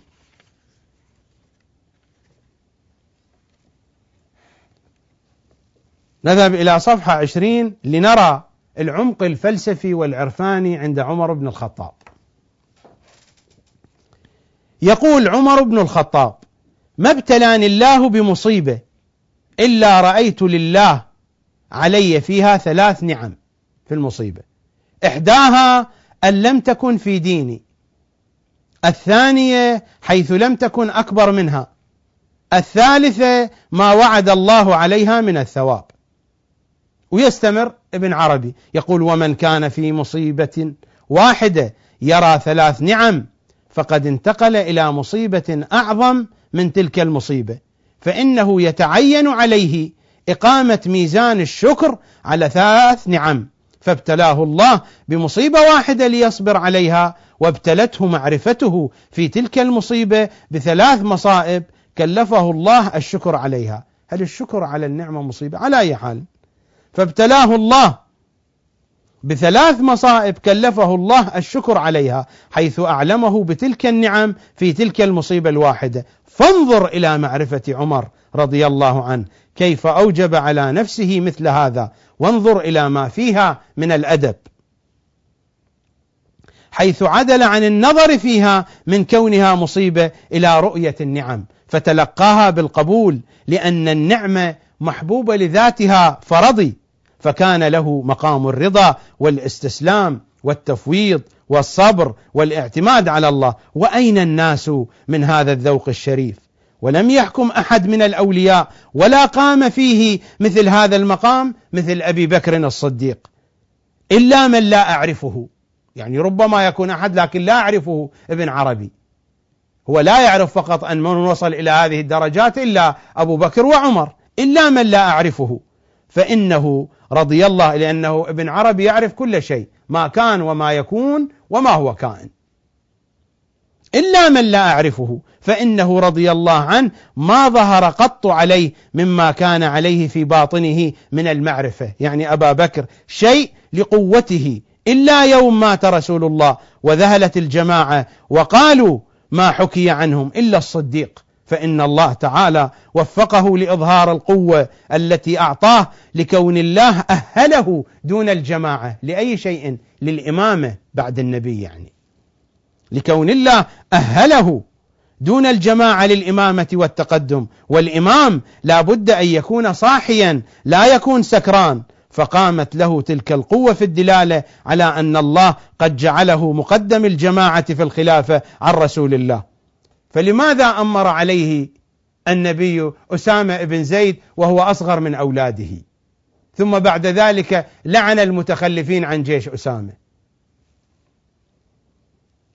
والإمام لا بد أن يكون صاحيا، لا يكون سكران، فقامت له تلك القوة في الدلالة على أن الله قد جعله مقدم الجماعة في الخلافة عن رسول الله في أمته، كالمعجزة للنبي في الدلالة على نبوته، فلم يتقدم ولا حصل الأمر إلا له عن طوع من جماعة وكره من آخرين. من الذي كره خلافة أبا بكر؟ أهل البيت كرهوا الخلافة، علي والزهراء والحسن والحسين، وليس ذلك نقصا في إمامته كراهة من كره، فإن ذلك هو المقام الإلهي، والله يقول ولله يسجد من في السماوات والأرض طوعا وكرها. فإذا كان الخالق الذي بيده ملكوت كل شيء يسجد له كرها، فكيف حال خليفته ونائبه في خلقه وهم الرسل؟ فكيف حال أبي بكر وغيره؟ مثل ما الله يسجد له طوعا وكرها، كذلك الخليفة أبو بكر. صحيح بعض المسلمين كانوا كارهين لخلافته، لكن حال أبي بكر كحال الله سبحانه وتعالى. أي خزعبلات هذه؟ هو هذا الكشف، هذا العرفان؟ فكيف حال أبي بكر وغيره؟ فلا بد من طائع وكاره يدخل في الأمر على كره لأي شيء، لشبهة تقوم عنده، إذا كان ذا دين، أو هوى نفس إذا لم يكن له دين. يعني الذين كرهوا أبا بكر لهذه القضية، لشبهة، إذا كان ذا دين فلشبهة، وإذا أو هوى نفس إذا لم يكن له دين.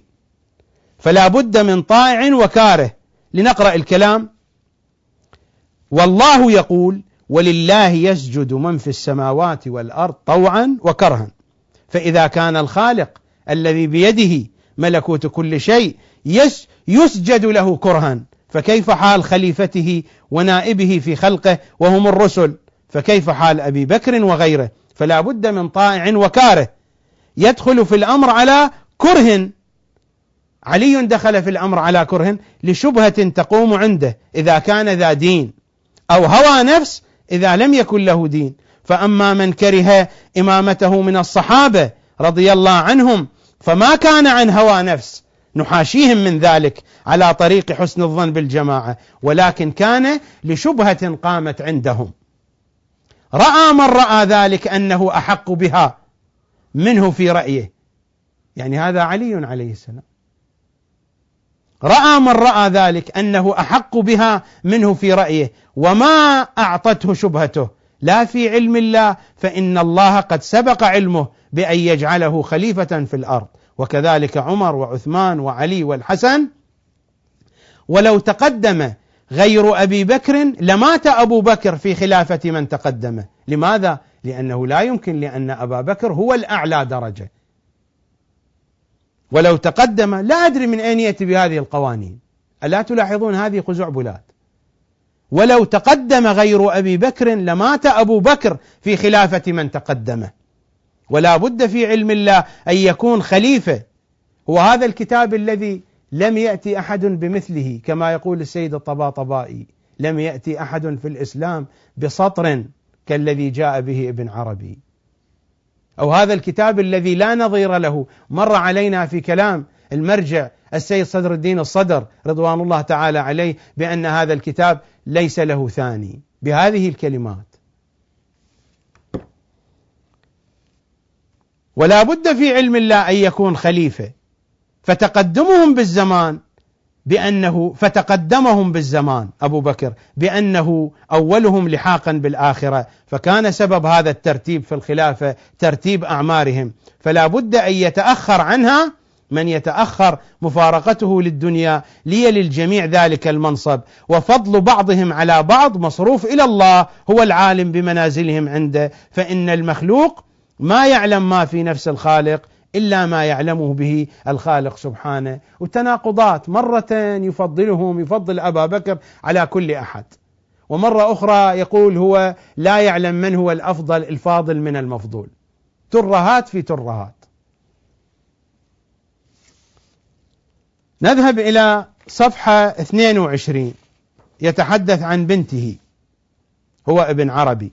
فكانت لي بنت ترضع، وكان عمرها دون السنتين وفوق السنة، رضيعة، كان عمرها دون السنتين وفوق السنة، لا تتكلم.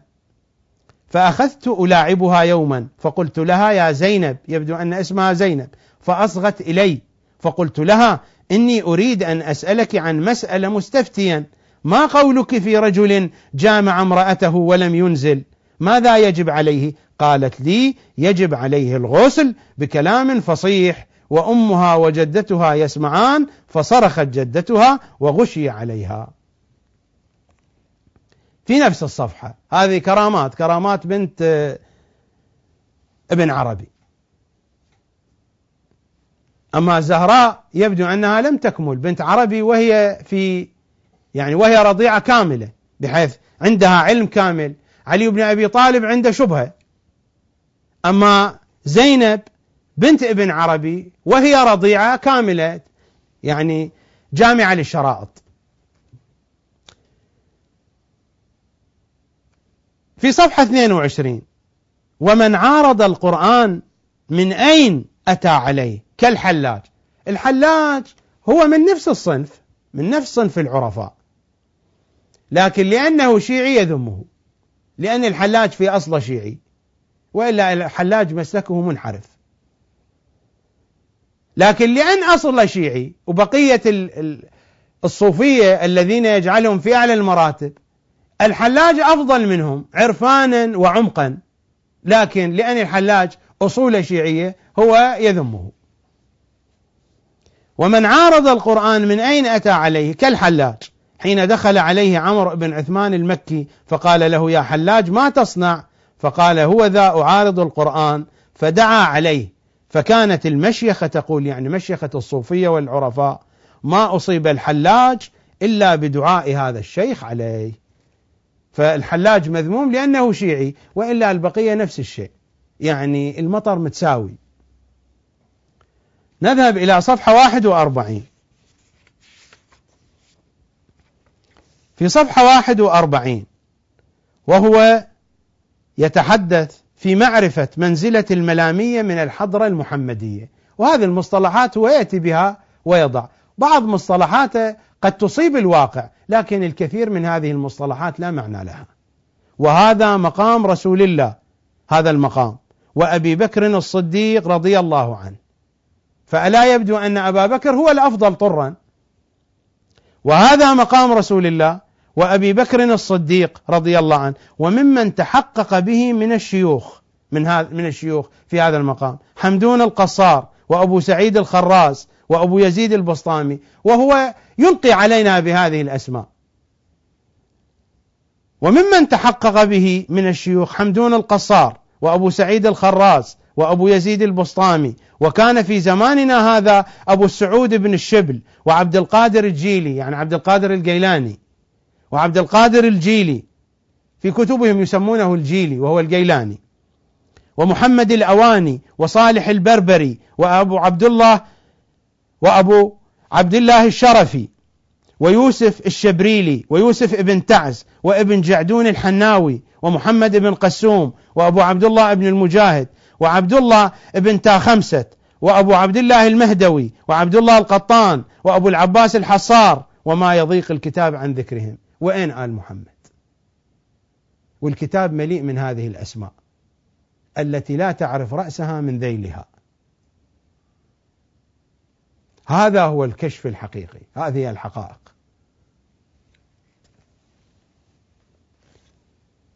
نذهب إلى صفحة 63.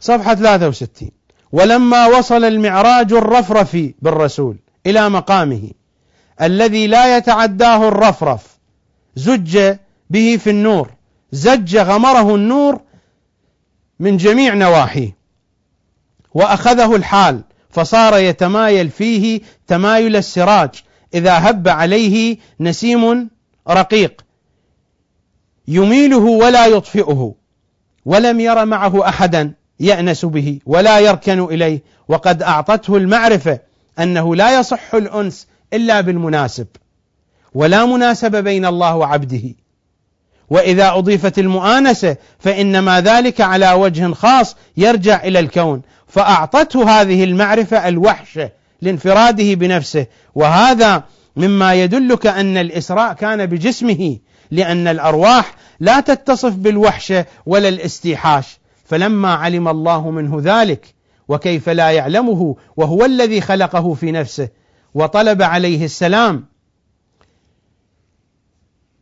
عليه السلام الدنو بقوة المقام الذي هو فيه، فنودي بصوت يشبه صوت أبي بكر تأنيسا له به، إذ كان أنيسه في المعهود، فحن لذلك وأنس به، وتعجب من ذلك اللسان في ذلك الموطن، وكيف جاءه من العلو وقد تركه بالأرض. يعني النبي لا يأنس بالله ويأنس بأبي بكر. كشف في أعلى الدرجات. صفحة 93.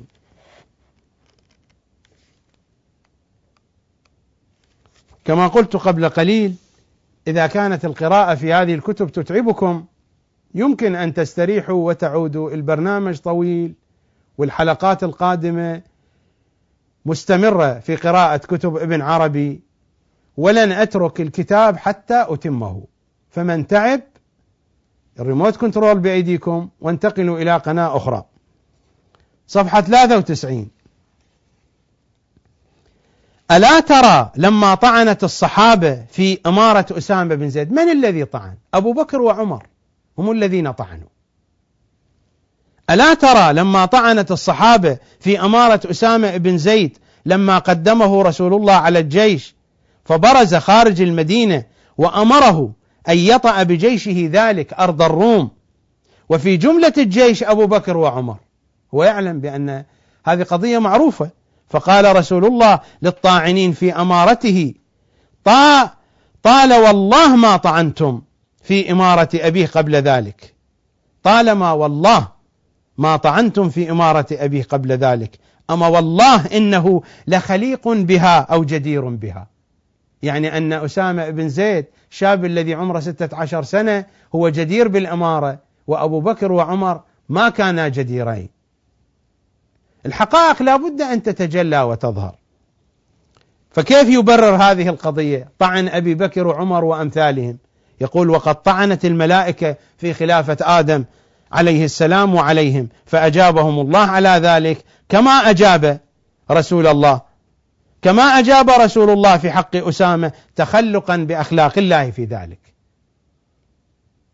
الله لعن الملائكة، رسول الله لعن هؤلاء الذين تخلفوا عن جيش أسامة.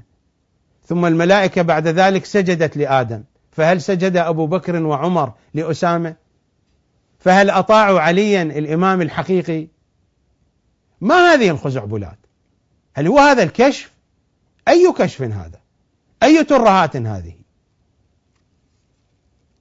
وقد طعنت الملائكة في خلافة آدم عليه السلام وعليهم، فأجابهم الله على ذلك كما أجاب رسول الله في حق أسامة تخلقا بأخلاق الله في ذلك. هذا في صفحة 93. نذهب إلى صفحة 101.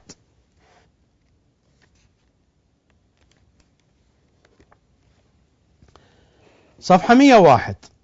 وقال رسول الله صلى الله عليه وسلم: كمل من الرجال كثيرون، ومن النساء مريم بنت عمران، وآسية امرأة فرعون. ظلامة فاطمة، الإصرار على ظلم فاطمة، والإصرار على تمجيد أعداء فاطمة. صفحة 101. وقال رسول الله: كمل من الرجال كثيرون، ومن النساء مريم بنت عمران، وآسية امرأة فرعون. فقط هاتان المرأتان كملتا، فاطمة ناقصة. لعنة الله على كل من يقول بذلك، ولعنة الله على كل من يدافع عن كل قائل بذلك.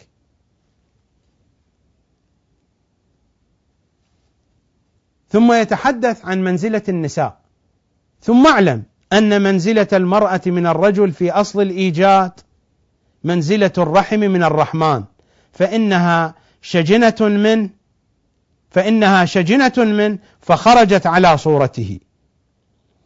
إلى أن يقول: ولما تقرر ما ذكرناه أيد هذا النسب بقوله: فمن وصلها وصله الله، ومن قطعها قطعه الله، أي من وصل الرحم. هذه الكلمات قالها للزهراء، ما قالها لعموم النساء، هو يجعلها في عموم النساء، ويقول أن المرأة بالنسبة للرجل، أي امرأة، بمنزلة الرحم من الرحمن. ولذلك جاء في أحاديث النبي أن الرحم من وصلها وصله الله، ومن قطعها قطعه الله. الحديث عن المرأة هنا انتقاص من فاطمة بذكر أن الكمال لآسيا ومريم فقط. وهنا ظلامة أخرى، تفسير الرحم وتفسير صلة الرحم وقطع الرحم بهذه الصورة. كل ذلك يدل على أن ابن عربي في غاية الكشف والانكشاف، وأن كل هذا من الإلهام والحقائق. هنيئا لكم يا من تقدسونه وتجلونه، هنيئا لكم. هذا في صفحة 101. صفحة 135.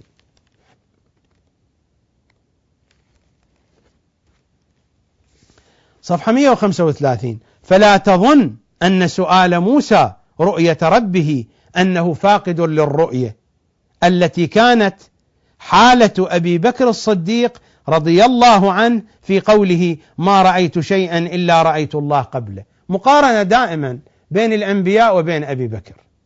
فلا تظن أن سؤال موسى رؤية ربه أنه فاقد للرؤية التي كانت حالة أبي بكر الصديق رضي الله عنه في قوله: ما رأيت شيئا إلا رأيت الله قبله. هذه الرؤية ما هي الرؤية التي طلبها موسى من ربه، فإنها رؤية حاصلة له لعلو رتبته، فإن ذوق الصادق ما هو ذوق الصديق، فالرؤية ثابتة بلا شك ذوقا ونقلا لا عقلا. هذا في صفحة 135. صفحة 159. كل الكرامات والأمجاد لأبي بكر. صفحة 159. فمن هناك ظهر اتخاذ الإمام وأن يكون واحدا في الزمان ظاهرا بالسيف، فقد يكون قطب الوقت هو الإمام نفسه كأبي بكر وغيره في وقته. ممكن يكون الإمام إمام المعنوي والإمام السياسي والشرعي. فمن هناك القطب هو الذي بسببه ينزل الفيض. فمن هناك ظهر اتخاذ الإمام وأن يكون واحدا في الزمان ظاهرا بالسيف، فقد يكون قطب الوقت هو الإمام نفسه كأبي بكر وغيره في وقته، وقد لا يكون قطب الوقت فتكون الخلافة لقطب الوقت الذي لا يظهر إلا بصفة العدل، ويكون هذا الخليفة الظاهر من جملة نواب القطب في الباطن من حيث لا يشعر، خزعبلات ولكن نقرأها. فالجور والعدل يقع في أئمة الظاهر ولا يكون القطب عدلا. وأما سبب ظهوره في وقت وخفاء بعضهم في وقت فهو أن الله ما جبر أحدا على كينونته في مقام الخلافة، وإنما الله أعطاه الأهلية لذلك المقام وعرض عليه الظهور فيه بالسيف حسب ما أمره. فمن قبله ظهر بالسيف فكان خليفة ظاهرا وباطنا ما ثم غيره، وإن اختار عدم الظهور لمصلحة رآها أخفاه الله وأقام عنه نائبا في العالم يسمى خليفة يجور ويعدل. يعني خلفاء بني أمية هؤلاء ينوبون عن الأقطاب، يجورون ويعدلون، وقد يكون عادلا على قدر ما يوفقه الله سبحانه، ويكون حكمه وإن كان جائرا حكم الإمام العادل، من نازعه قتل ولا يقتل إلا الآخر فإنه المنازع. وأمرنا الله أن لا نخرج يدا من طاعته حتى لو كان جائر، وأخبرنا أنه من عدل منهم فلهم، وأن من جار منهم فعليهم ولنا. ما هذه الخزعبلات؟ ما هذه الترهات؟ هل هذا منطق العقل أم منطق الكشف أم منطق الفقه أم منطق ماذا؟ والله ما هذا إلا منطق القول الثقيل الذي تعرفون اتجاهاته أنتم. هذا صفحة 159. نذهب إلى صفحة 181. الكلام طويل، أنا أشير فقط إلى موطن الحاجة. كما تحير رسول الله في مثل هذا المقام في منزلة أخرى لما قيل له حين أسري به وأقيم في النور وحده فاستوحش، وسبب استيحاشه إلى أن يقول فناداه من ناداه بصوت أبي بكر إذ كان قد اعتاد الأنس. تلاحظون نفس الوقائع تتكرر على طول الكتاب، وأنا لم أتتبع هذه الأحداث بنفسها أبدا، هذه اختيارات هكذا ونماذج اخترتها من هنا ومن هناك، وإلا هذه تتكرر على طول الكتاب. هذا هو كتاب الحقائق وكتاب العرفان. فناداه من ناداه بصوت أبي بكر، هذا في إسرائه وفي معراجه، فناداه من ناداه بصوت أبي بكر إذ كان قد اعتاد الأنس به، فأنس للنداء وأصغى إليه وزالت عنه تلك الوحشة بصوت أبي بكر. هو مع الله واستاحش، أصابته الوحشة النبي، فلما خاطبه بصوت أبي بكر ذهبت الوحشة من النبي، إلى أن يقول فناداه الاسم العليم المنسوب إليه الكلام بصوت أبي بكر. لأي شيء؟ ليعرفه، لأن النبي ما كان يعرف بمرتبة أبي بكر ويؤنسه به، يعني النبي ما كان يعرف مرتبة أبي بكر عند الله كم هي، فناداه بهذا الصوت ليعرفه بمرتبة أبي بكر ويؤنسه به. هنيئا لعرفاء الشيعة.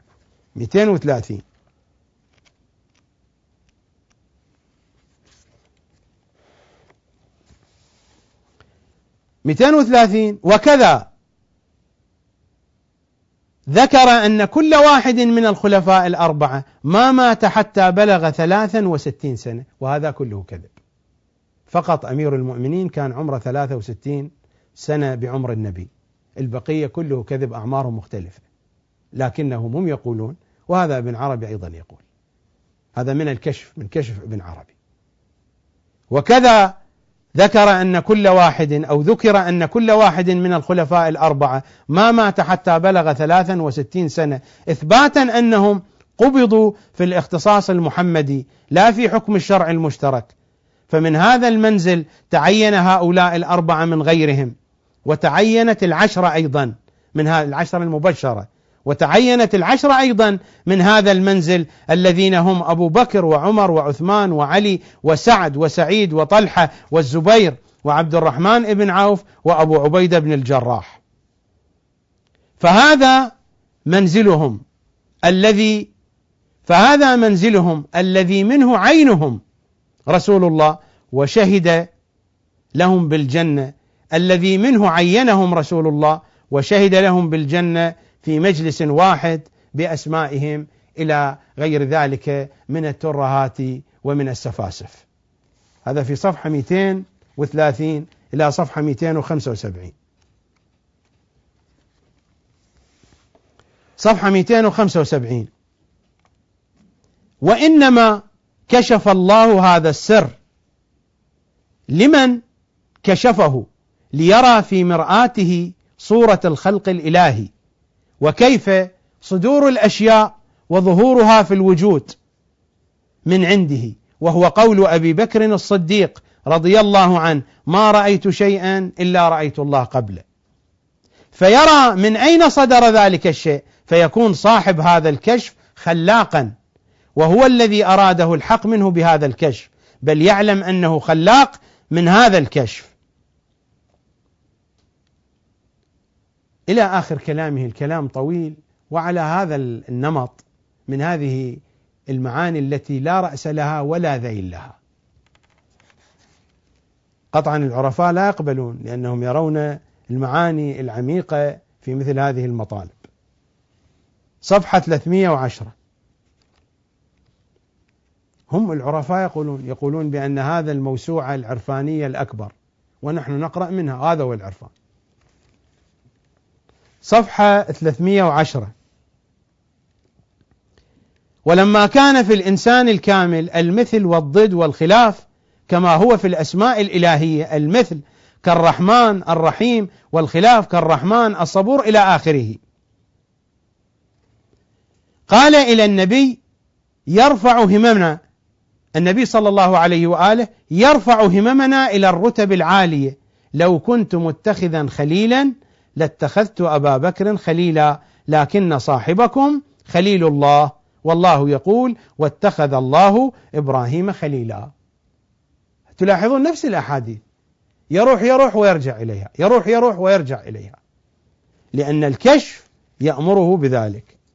هذا الجزء الخامس، وكلما تلاحظون تعرفون الكثير من الترهات يتضح العنوان. هذه هنا العنوان غير واضح لأن الترهات لم نكن قد قرأناها. الجزء السادس، نذهب إلى صفحة 13 من الجزء السادس.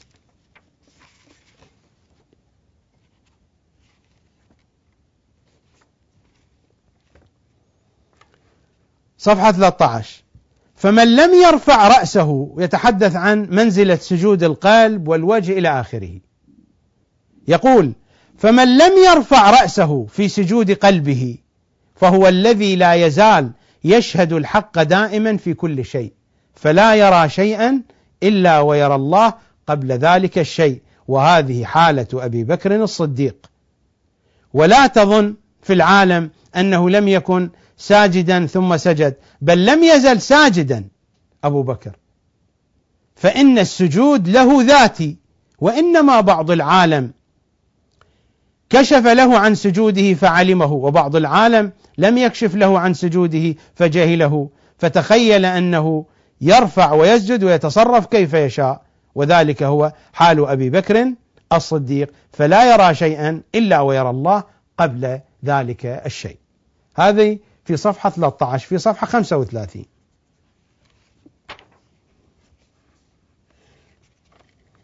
ابن عربي هو يتحدث عن نفسه،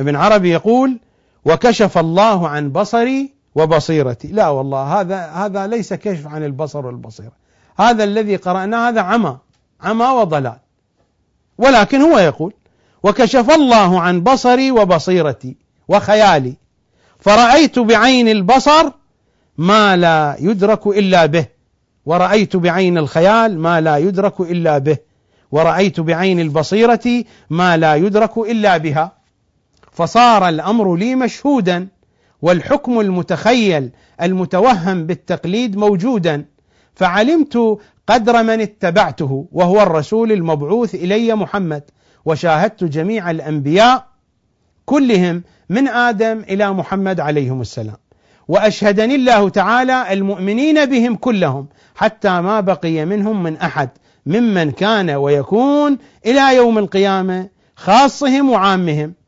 ورأيت مراتب الجماعة كلها فعلمت أقدارهم، واطلعت على جميع ما آمنت به مجملا مما هو في العالم العلوي، وشهدت ذلك كله.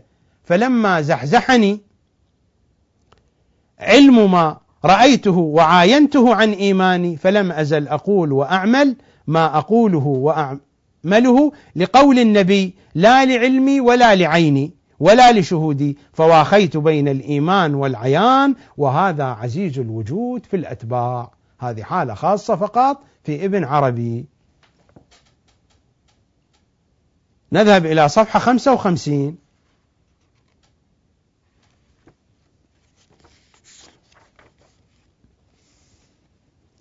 صفحة 55 الحديث عن منزل التوكل الخامس.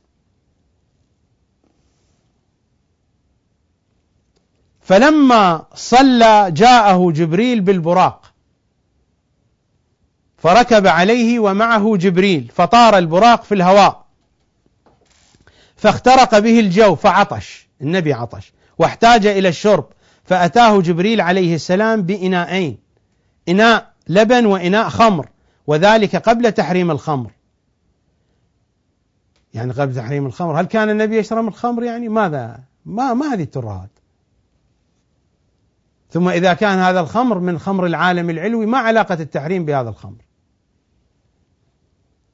فأتاه جبريل عليه السلام بإناءين، إناء لبن وإناء خمر، وذلك قبل تحريم الخمر، فعرضهما عليه فتناول اللبن، فقال له جبريل عليه السلام: أصبت الفطرة، أصاب الله بك أمتك.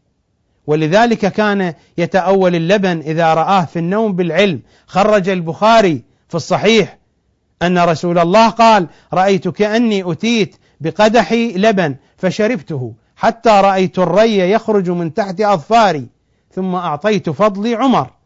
قالوا: ما أولته يا رسول الله؟ قال: العلم.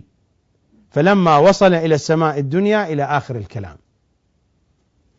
هذا في صفحة 55. ولذلك كان عمر يعرف حتى معنى اسم العلف، لما سألوه عن معنى العلف، علف الحيوانات الذي جاء مذكورا في القرآن، ما عرفه، وهو مادة معروفة متداولة عند العرب. وقال: لقد نهينا عن التعمق، يعني معرفة اسم العلف هو نوع من التعمق. وهذا يؤيد هذا المقام العلمي الذي ما ناله إلا عمر بن الخطاب، وهذه الروايات موجودة في كتبهم. صفحة 55. صفحة 56. فطلبوا الإذن في الرؤية بالدخول على الحق. فطلب الإذن في الرؤية بالدخول على الحق، فسمع صوتا النبي حينما عرج إلى وادي النور، إلى بساط النور.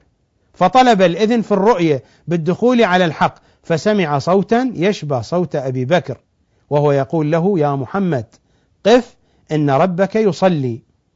فراعه ذلك الخطاب وقال في نفسه: أربي يصلي؟ فلما وقع في نفسه هذا التعجب من هذا الخطاب وأنس بصوت أبي بكر الصديق، تلا عليه: هو الذي يصلي عليكم وملائكته. فعلم عند ذلك ما هو المراد بصلاة الحق. لولا صوت أبي بكر لما اتضحت هذه الحقيقة. صفحة 89.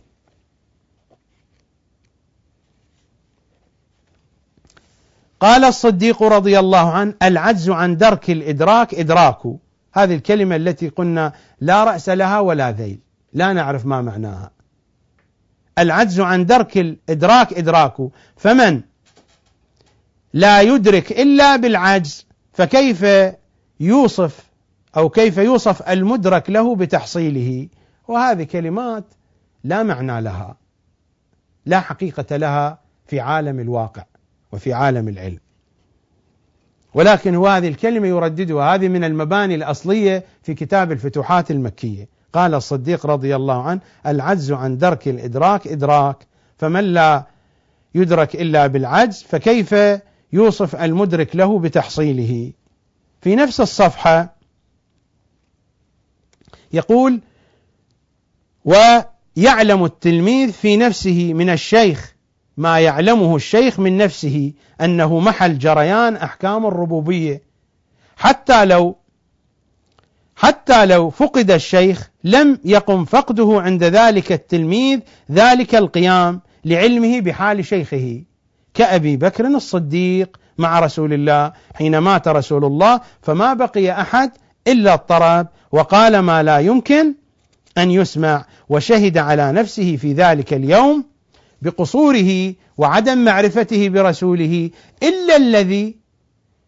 إلا أبا بكر، فإنه ما تغير عليه الحال لعلمه بما ثم وما هو الأمر عليه، فصعد المنبر وقال قارئا: وما محمد إلا رسول قد خلت من قبله الرسل، أفإن مات أو قتل انقلبتم على أعقابكم.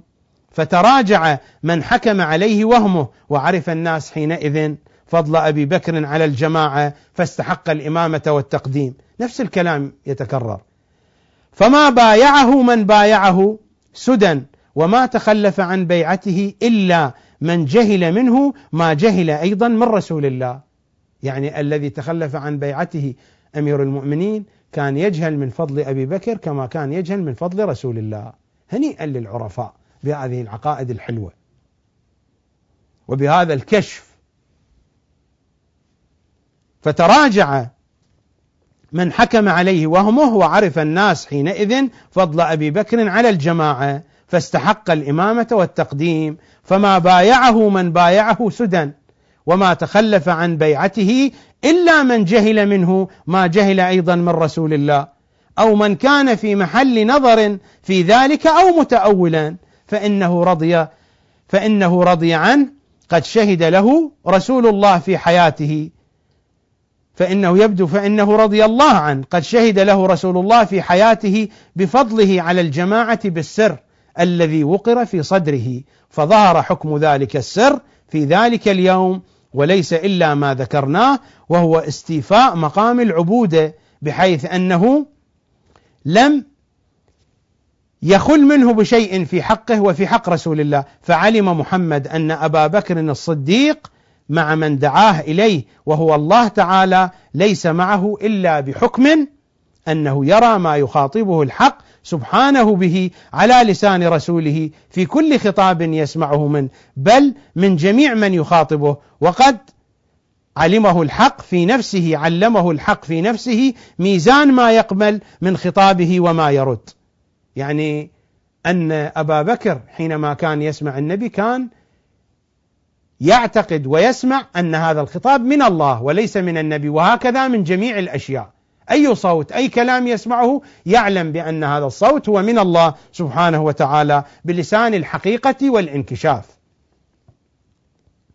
فعلم محمد أن أبا بكر الصديق مع من دعاه إليه وهو الله تعالى ليس معه إلا بحكم أنه يرى ما يخاطبه الحق سبحانه به على لسان رسوله في كل خطاب يسمعه منه، بل من جميع من يخاطبه، وقد علمه الحق في نفسه. الله علم أبا بكر ميزان يميز بين الحق والباطل لأنه كان معصوما، هذا الميزان ميزان معصوم، وقد علمه الحق في نفسه ميزان ما يقبل من خطابه وما يرد. ونرجو إن شاء الله أن يكون مقامنا هذا مقام ابن عربي، ونرجو إن شاء الله أن يكون مقامنا هذا، ولذلك هو في فصوص الحكم في الفتوحات المكية ادعى بأن هذا هو من الله سبحانه وتعالى.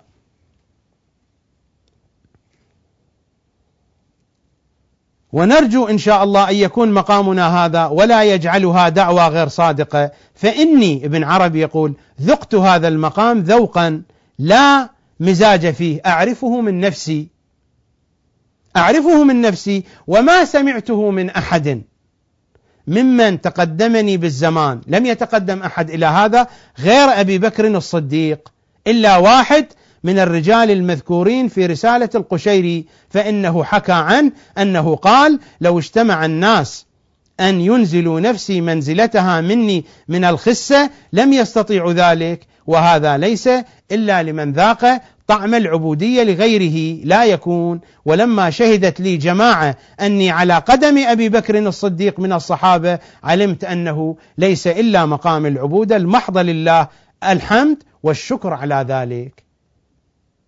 فهذا المقام ليس إلا لأبي بكر ولابن عربي فقط رضوان الله تعالى عليهما. هذا في صفحة 90. ورضوان الله تعالى على عرفائنا الذين يقبلون بمثل هذه الترهات، صفحة 97.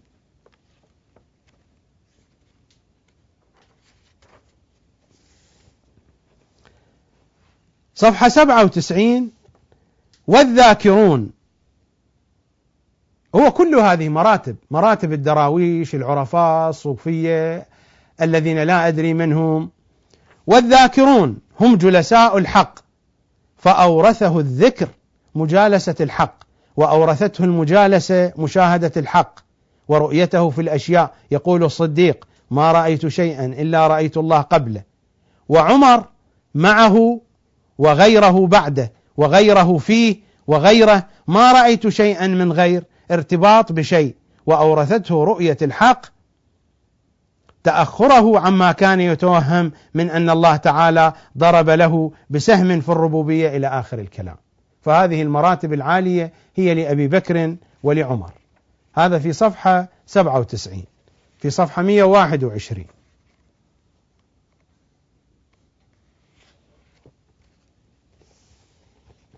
في صفحة 121: كما جاء في الإمام إذا صلى وهو يعلم أن خلفه من هو أحق بالإمامة منه فلم يقدمه وتقدم عليه، لم يزل في سفال إلى يوم القيامة. إن هذه المعاني يعرفونها، وهو حديث عن الإمام الحسن أنه ما ولت أمة أمرها رجلا قط وفيهم من هو أعلم منه إلا لم يزل أمرهم يذهب سفالا حتى يعودوا إلى ملة عبدة العجل. وهذا هو الذي جرى في الأمة بعد النبي صلى الله عليه وآله، وهم يعرفون هذه الحقائق ويحرفونها. يقول بأن أبا بكر صلى في أكثر من موطن، وكان النبي يصلي خلفه، فكان الصحابة يقتدون بأبي بكر وهو أمامهم، وأبو بكر يقتدي بالنبي وهو وراءه، يعني اقتداء بالمغلوب. كما جاء في الإمام إذا صلى وهو يعلم أن خلفه من هو أحق بالإمامة منه فلم يقدمه وتقدم عليه، لم يزل في سفال إلى يوم القيامة إلا أن يقدمه ذلك الأفضل فيتقدم عن أمره، كصلاة أبي بكر برسول الله وصلاة عبد الرحمن بن عوف برسول الله. كلهم صلوا برسول الله، وصلاة عبد الرحمن بن عوف برسول الله لما جاء وقد فاتته ركعة وتقدم لأجل خروج الوقت، فجاء رسول الله وقد صلوا ركعة فصلى خلفه وشكرهم على ما فعلوا وقال: أحسنتم، ولولا أن الشارع قرر حكم المجتهد من علماء هذه الأمة ما ثبت له حكم. معاوية مجتهد، يزيد مجتهد، أبو بكر مجتهد، عمر مجتهد، شمر بن ذي الجوشن مجتهد، كلهم مجتهدون. الخلاف في من هو الأعلم، من هو الأعلم، هذه قضية تحتاج إلى بحث. صفحة 121. نذهب إلى صفحة 155.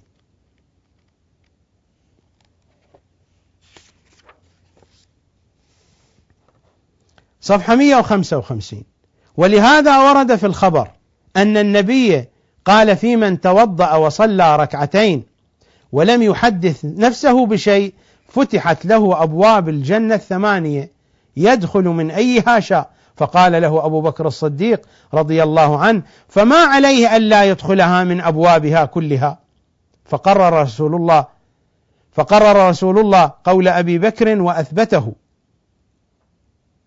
وفي خبر جعله صاحب هذا الحال: فلكل عضو باب، والأعضاء 8: العين والأذن واللسان واليد والبطن والفرج والرجل والقلب، فقد يقوم الإنسان في زمن واحد بأعمال هذه الأعضاء، وأبو بكر يبدو أن جميع أعضاء تشتغل في جميع الاتجاهات، ولذلك سيدخل من جميع أبواب الجنة.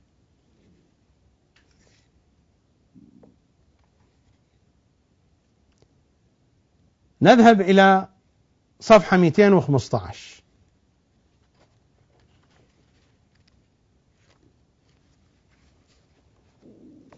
وأما رسول الله صلى الله عليه وسلم فإنه ذكر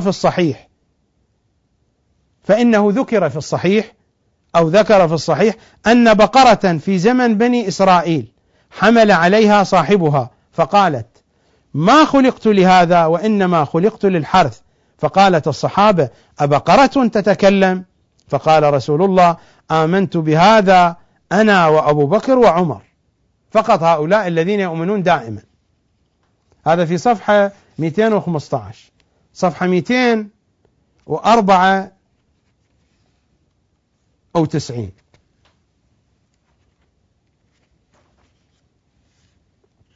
صفحة 290. وقال الصديق الأكبر رضي الله عنه: العجز عن درك الإدراك إدراكه. وهذا الكلام يروح ويرجع عليه. صفحة 294. صفحة 294.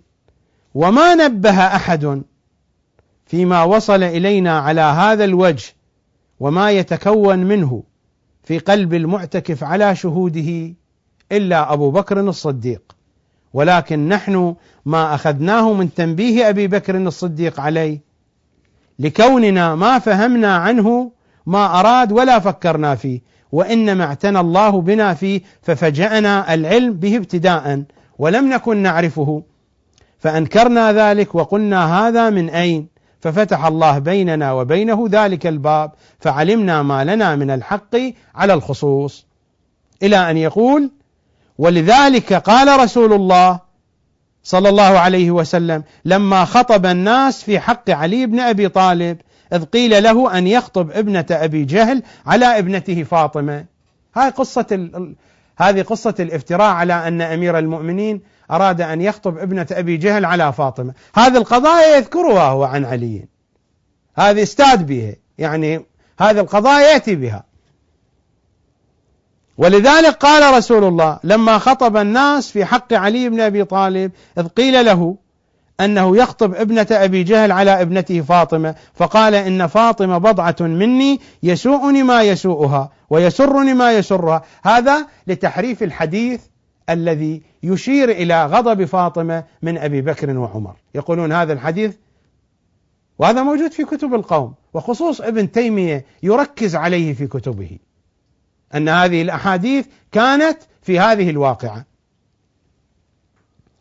أن فاطمة بضعة مني يسوءني ما يسوءها ويسرني ما يسرها، وأنه ليس لي تحريم ما أحل الله ولا تحريم ما حرم الله. فمع معرفته بالوجه الخاص الإلهي لم يعطه إلا إبقاء ما هو محرم على تحريمه وما هو محلل على تحليله، فما حرم على علي نكاح ابنة أبي جهل، فما حرم على علي نكاح ابنة أبي جهل إذ كان حلالا له ذلك، ولكنه قال: إن أراد ذلك يطلق ابنتي، فوالله ما تجتمع بنت عدو الله وبنت رسول الله تحت رجل واحد. وأثنى على زوج ابنته الأخرى خيرا، يعني ما أثنى على علي، أثنى على أزواج بناته الأخرى إن كان للنبي بنات. هذا علي وهذا أبو بكر في نفس الصفحة. أبو بكر بلغ المراتب العالية وانكشفت له الحقائق وكان في مقام الشهود، وعلي يؤذي فاطمة ويؤذي رسول الله. هنيئا لكم يا من تحبون ابن عربي. هذا صفحة 294 من الجزء السادس. تلاحظون الكلمة بدأت تتضح، الفتوحات المكية، كلما كثرت الترهات واتضحت الترهات كلما اتضح اسم الكتاب الفتوحات المكية، لأنني قبل أن أتلو هذه الترهات على مسامعكم كانت الكلمة غير مرتبة، يبدو حينما تبدو الترهات تبدأ الكلمة تترتب وتتضح الحقيقة شيئا فشيئا. الأجزاء الباقية إن شاء الله تعالى في يوم غد. كما قلت لكم أنا مع ابن عربي ورا، إذا تعبتم يمكنكم أن تنتقلوا إلى قناة أخرى. بهذا القدر أكتفي، وأعتقد أن الصورة بدأت تتضح شيئا فشيئا. أسألكم الدعاء، وأعوذ بوجه رسول الله أن أكون ممن يظلم محمدا وآل محمد، وإن كنا أنا وغيري نظلمهم بجهلنا لأننا لا نعرف مقاماتهم، فنحن نظلمهم من هذه الجهة. أعوذ بوجه رسول الله بجبين محمد المصطفى أن أكون من خصماء محمد وآل محمد، وأعوذ بوجه علي سيد الأوصياء أن أكون ممن يشكك في مقاماتهم، وأعوذ بناموس فاطمة الزهراء أن أكون ممن يحب أعداءهم. سادتي يا محمد المصطفى، ويا علي المرتضى، ويا زهراء، ويا قائم آل محمد، إنا معكم لا مع غيركم. سيدي يا صاحب الزمان، بك صلني، عنك لا تقطعني. أشهد الله أني معك، وذلك ليس بفضل مني، إنه بتوفيقك يا ابن رسول الله. إن سلبت توفيقك عني، فإلى أين أعطي وجهي وإلى من أمد يدي يا ابن رسول الله؟ يا وجه الله الذي إليه يتوجه الأولياء. أسألكم الدعاء. في أمان الله.